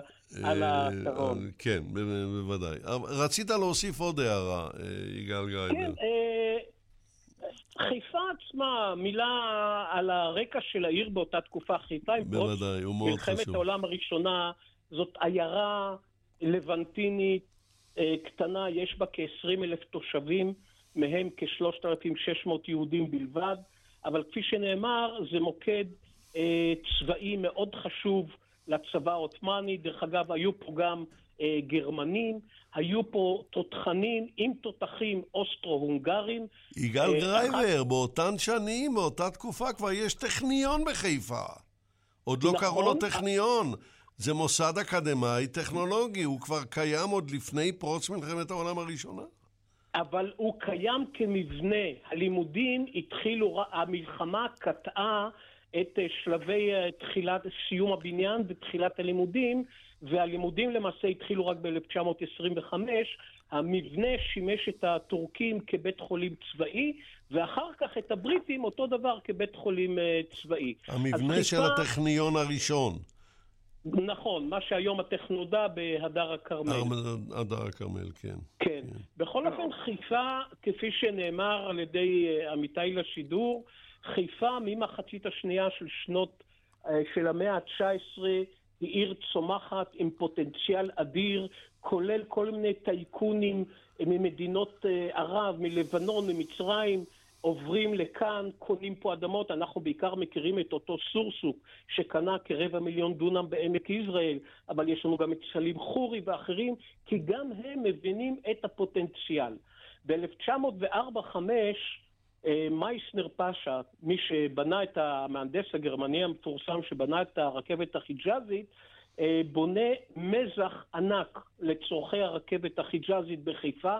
זה למעשה הנמל המודרני הראשון של אה, חיפה. אז יש לנו תשתית, התחלה של תשתית תעשייתית באזור, תחבורתית, יש פה הרבה מקורות מים, ויש פה פוטנציאל אבל אדיר. אתה צריך ולכן- המוני פועלים, מאיפה הם מגיעים? בדיוק, בדיוק. אז מתחילים להגיע, אבל זה בעיקר אחרי הכיבוש הבריטי, מגיעים לחיפה, העיר הזאת גדלה במאות אחוזים, מה שהיום היינו אומרים אה, מחפשי עבודה, מהגרי עבודה. אנחנו בעיקר מכירים את השם החורנים שהגיעו מהחורן, מדרום סוריה, אבל היו פה מכל המזרח התיכון, ממצרים, מסעודיה, מירדן, מסוריה, מלבנון, מכל מדינות ערב, שלא לדבר מת- מתוך אה, ארץ ישראל. באים לחפש פרנסה בחיפה. כי חיפה היא העיר הבונה והצומחת, גם אה, הממשלות, החל בממשלה העות'מאנית ואחר כך הבריטית אחרי הכיבוש, מייעדים לחיפה מעמד מאוד מאוד חשוב. דרך אגב, כדאי לציין, הבריטים יעדו את חיפה כעיר התעשייה הגדולה ביותר באימפריה הבריטית. כפי שנאמר כבר, הם הקמו פה את, קו, את צינור הנפט IPC, הם בנו פה טרמינל שעד היום לצערנו קיים ומזהם, את בתי הזיקוק, תשתיות אדירות, שדה תעופה, שדה התעופה הבינלאומי הראשון בארץ, נפתח ב-1932 בחיפה, רק שנתיים אחר כך ב- בלוד, מה שאנחנו מכירים היום כנתב"ג. כן. 1922, אה, צ'רצ'יל, שהוא שר הימייה הבריטי, מורה על עריכת סקר איפה לבנות נמל. דרך אגב, נמל, אה, אפשר להגיד נמל צבאי, נמל שישרת קודם כל את האינטרסים הבריטיים, לא יהודים ולא ערבים. וסר פרדריך פלמר שעושה את הסקר ב-1922, כמובן ממליץ על מפרץ חיפה. מפרץ רחב ידיים, מים עמוקים, הר שמגן מרוחות ומסערות ומאפשר כמעט כל אורך השנה להשתמש במפרץ הזה. אז בוא, בוא רגע. נעצור כאן, יגאל נחזור- גרייבר. פרופסור שפי, דבר. אם נחזור שנייה אחורה, מי שתכנן להרחיב את אה, נמל חיפה באופן אה, מאוד מסיבי, היו דווקא העות'מאנים שנתנו את זה למייסנר. יש מפה יוצאת מן הכלל של מייסנר. מייסנר המהנדס הגרמני. פאשה שכן, שהזכיר, שיגאל גרייבר הזכיר אותו, שכבר ב-1906 יוצר, אה, משרטט ומתכנן נמל גדול, שבסופו של דבר לא בא לידי ביטוי.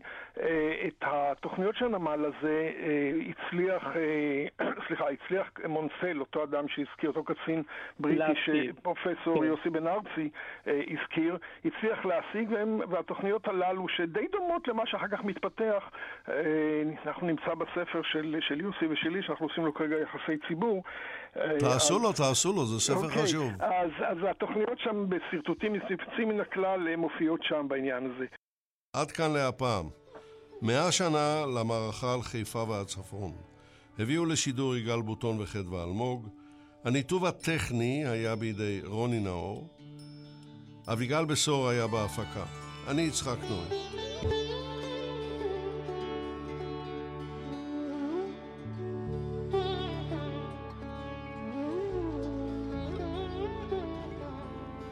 האזנתם בשידור חוזר לתוכנית שבת עולמית עם יצחק נוי.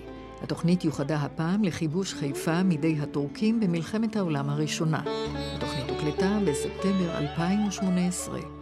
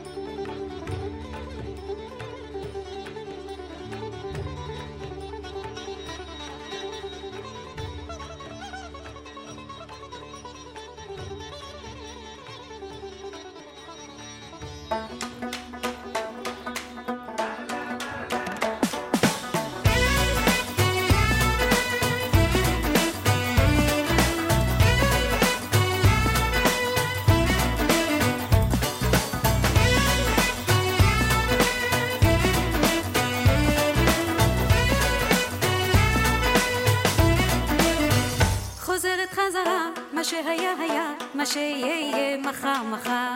היום עובר מהר, הכל נראה אחר, הנוף מאוד מוכר וזר וזר. וביד יש מזוודה קטנה שבה.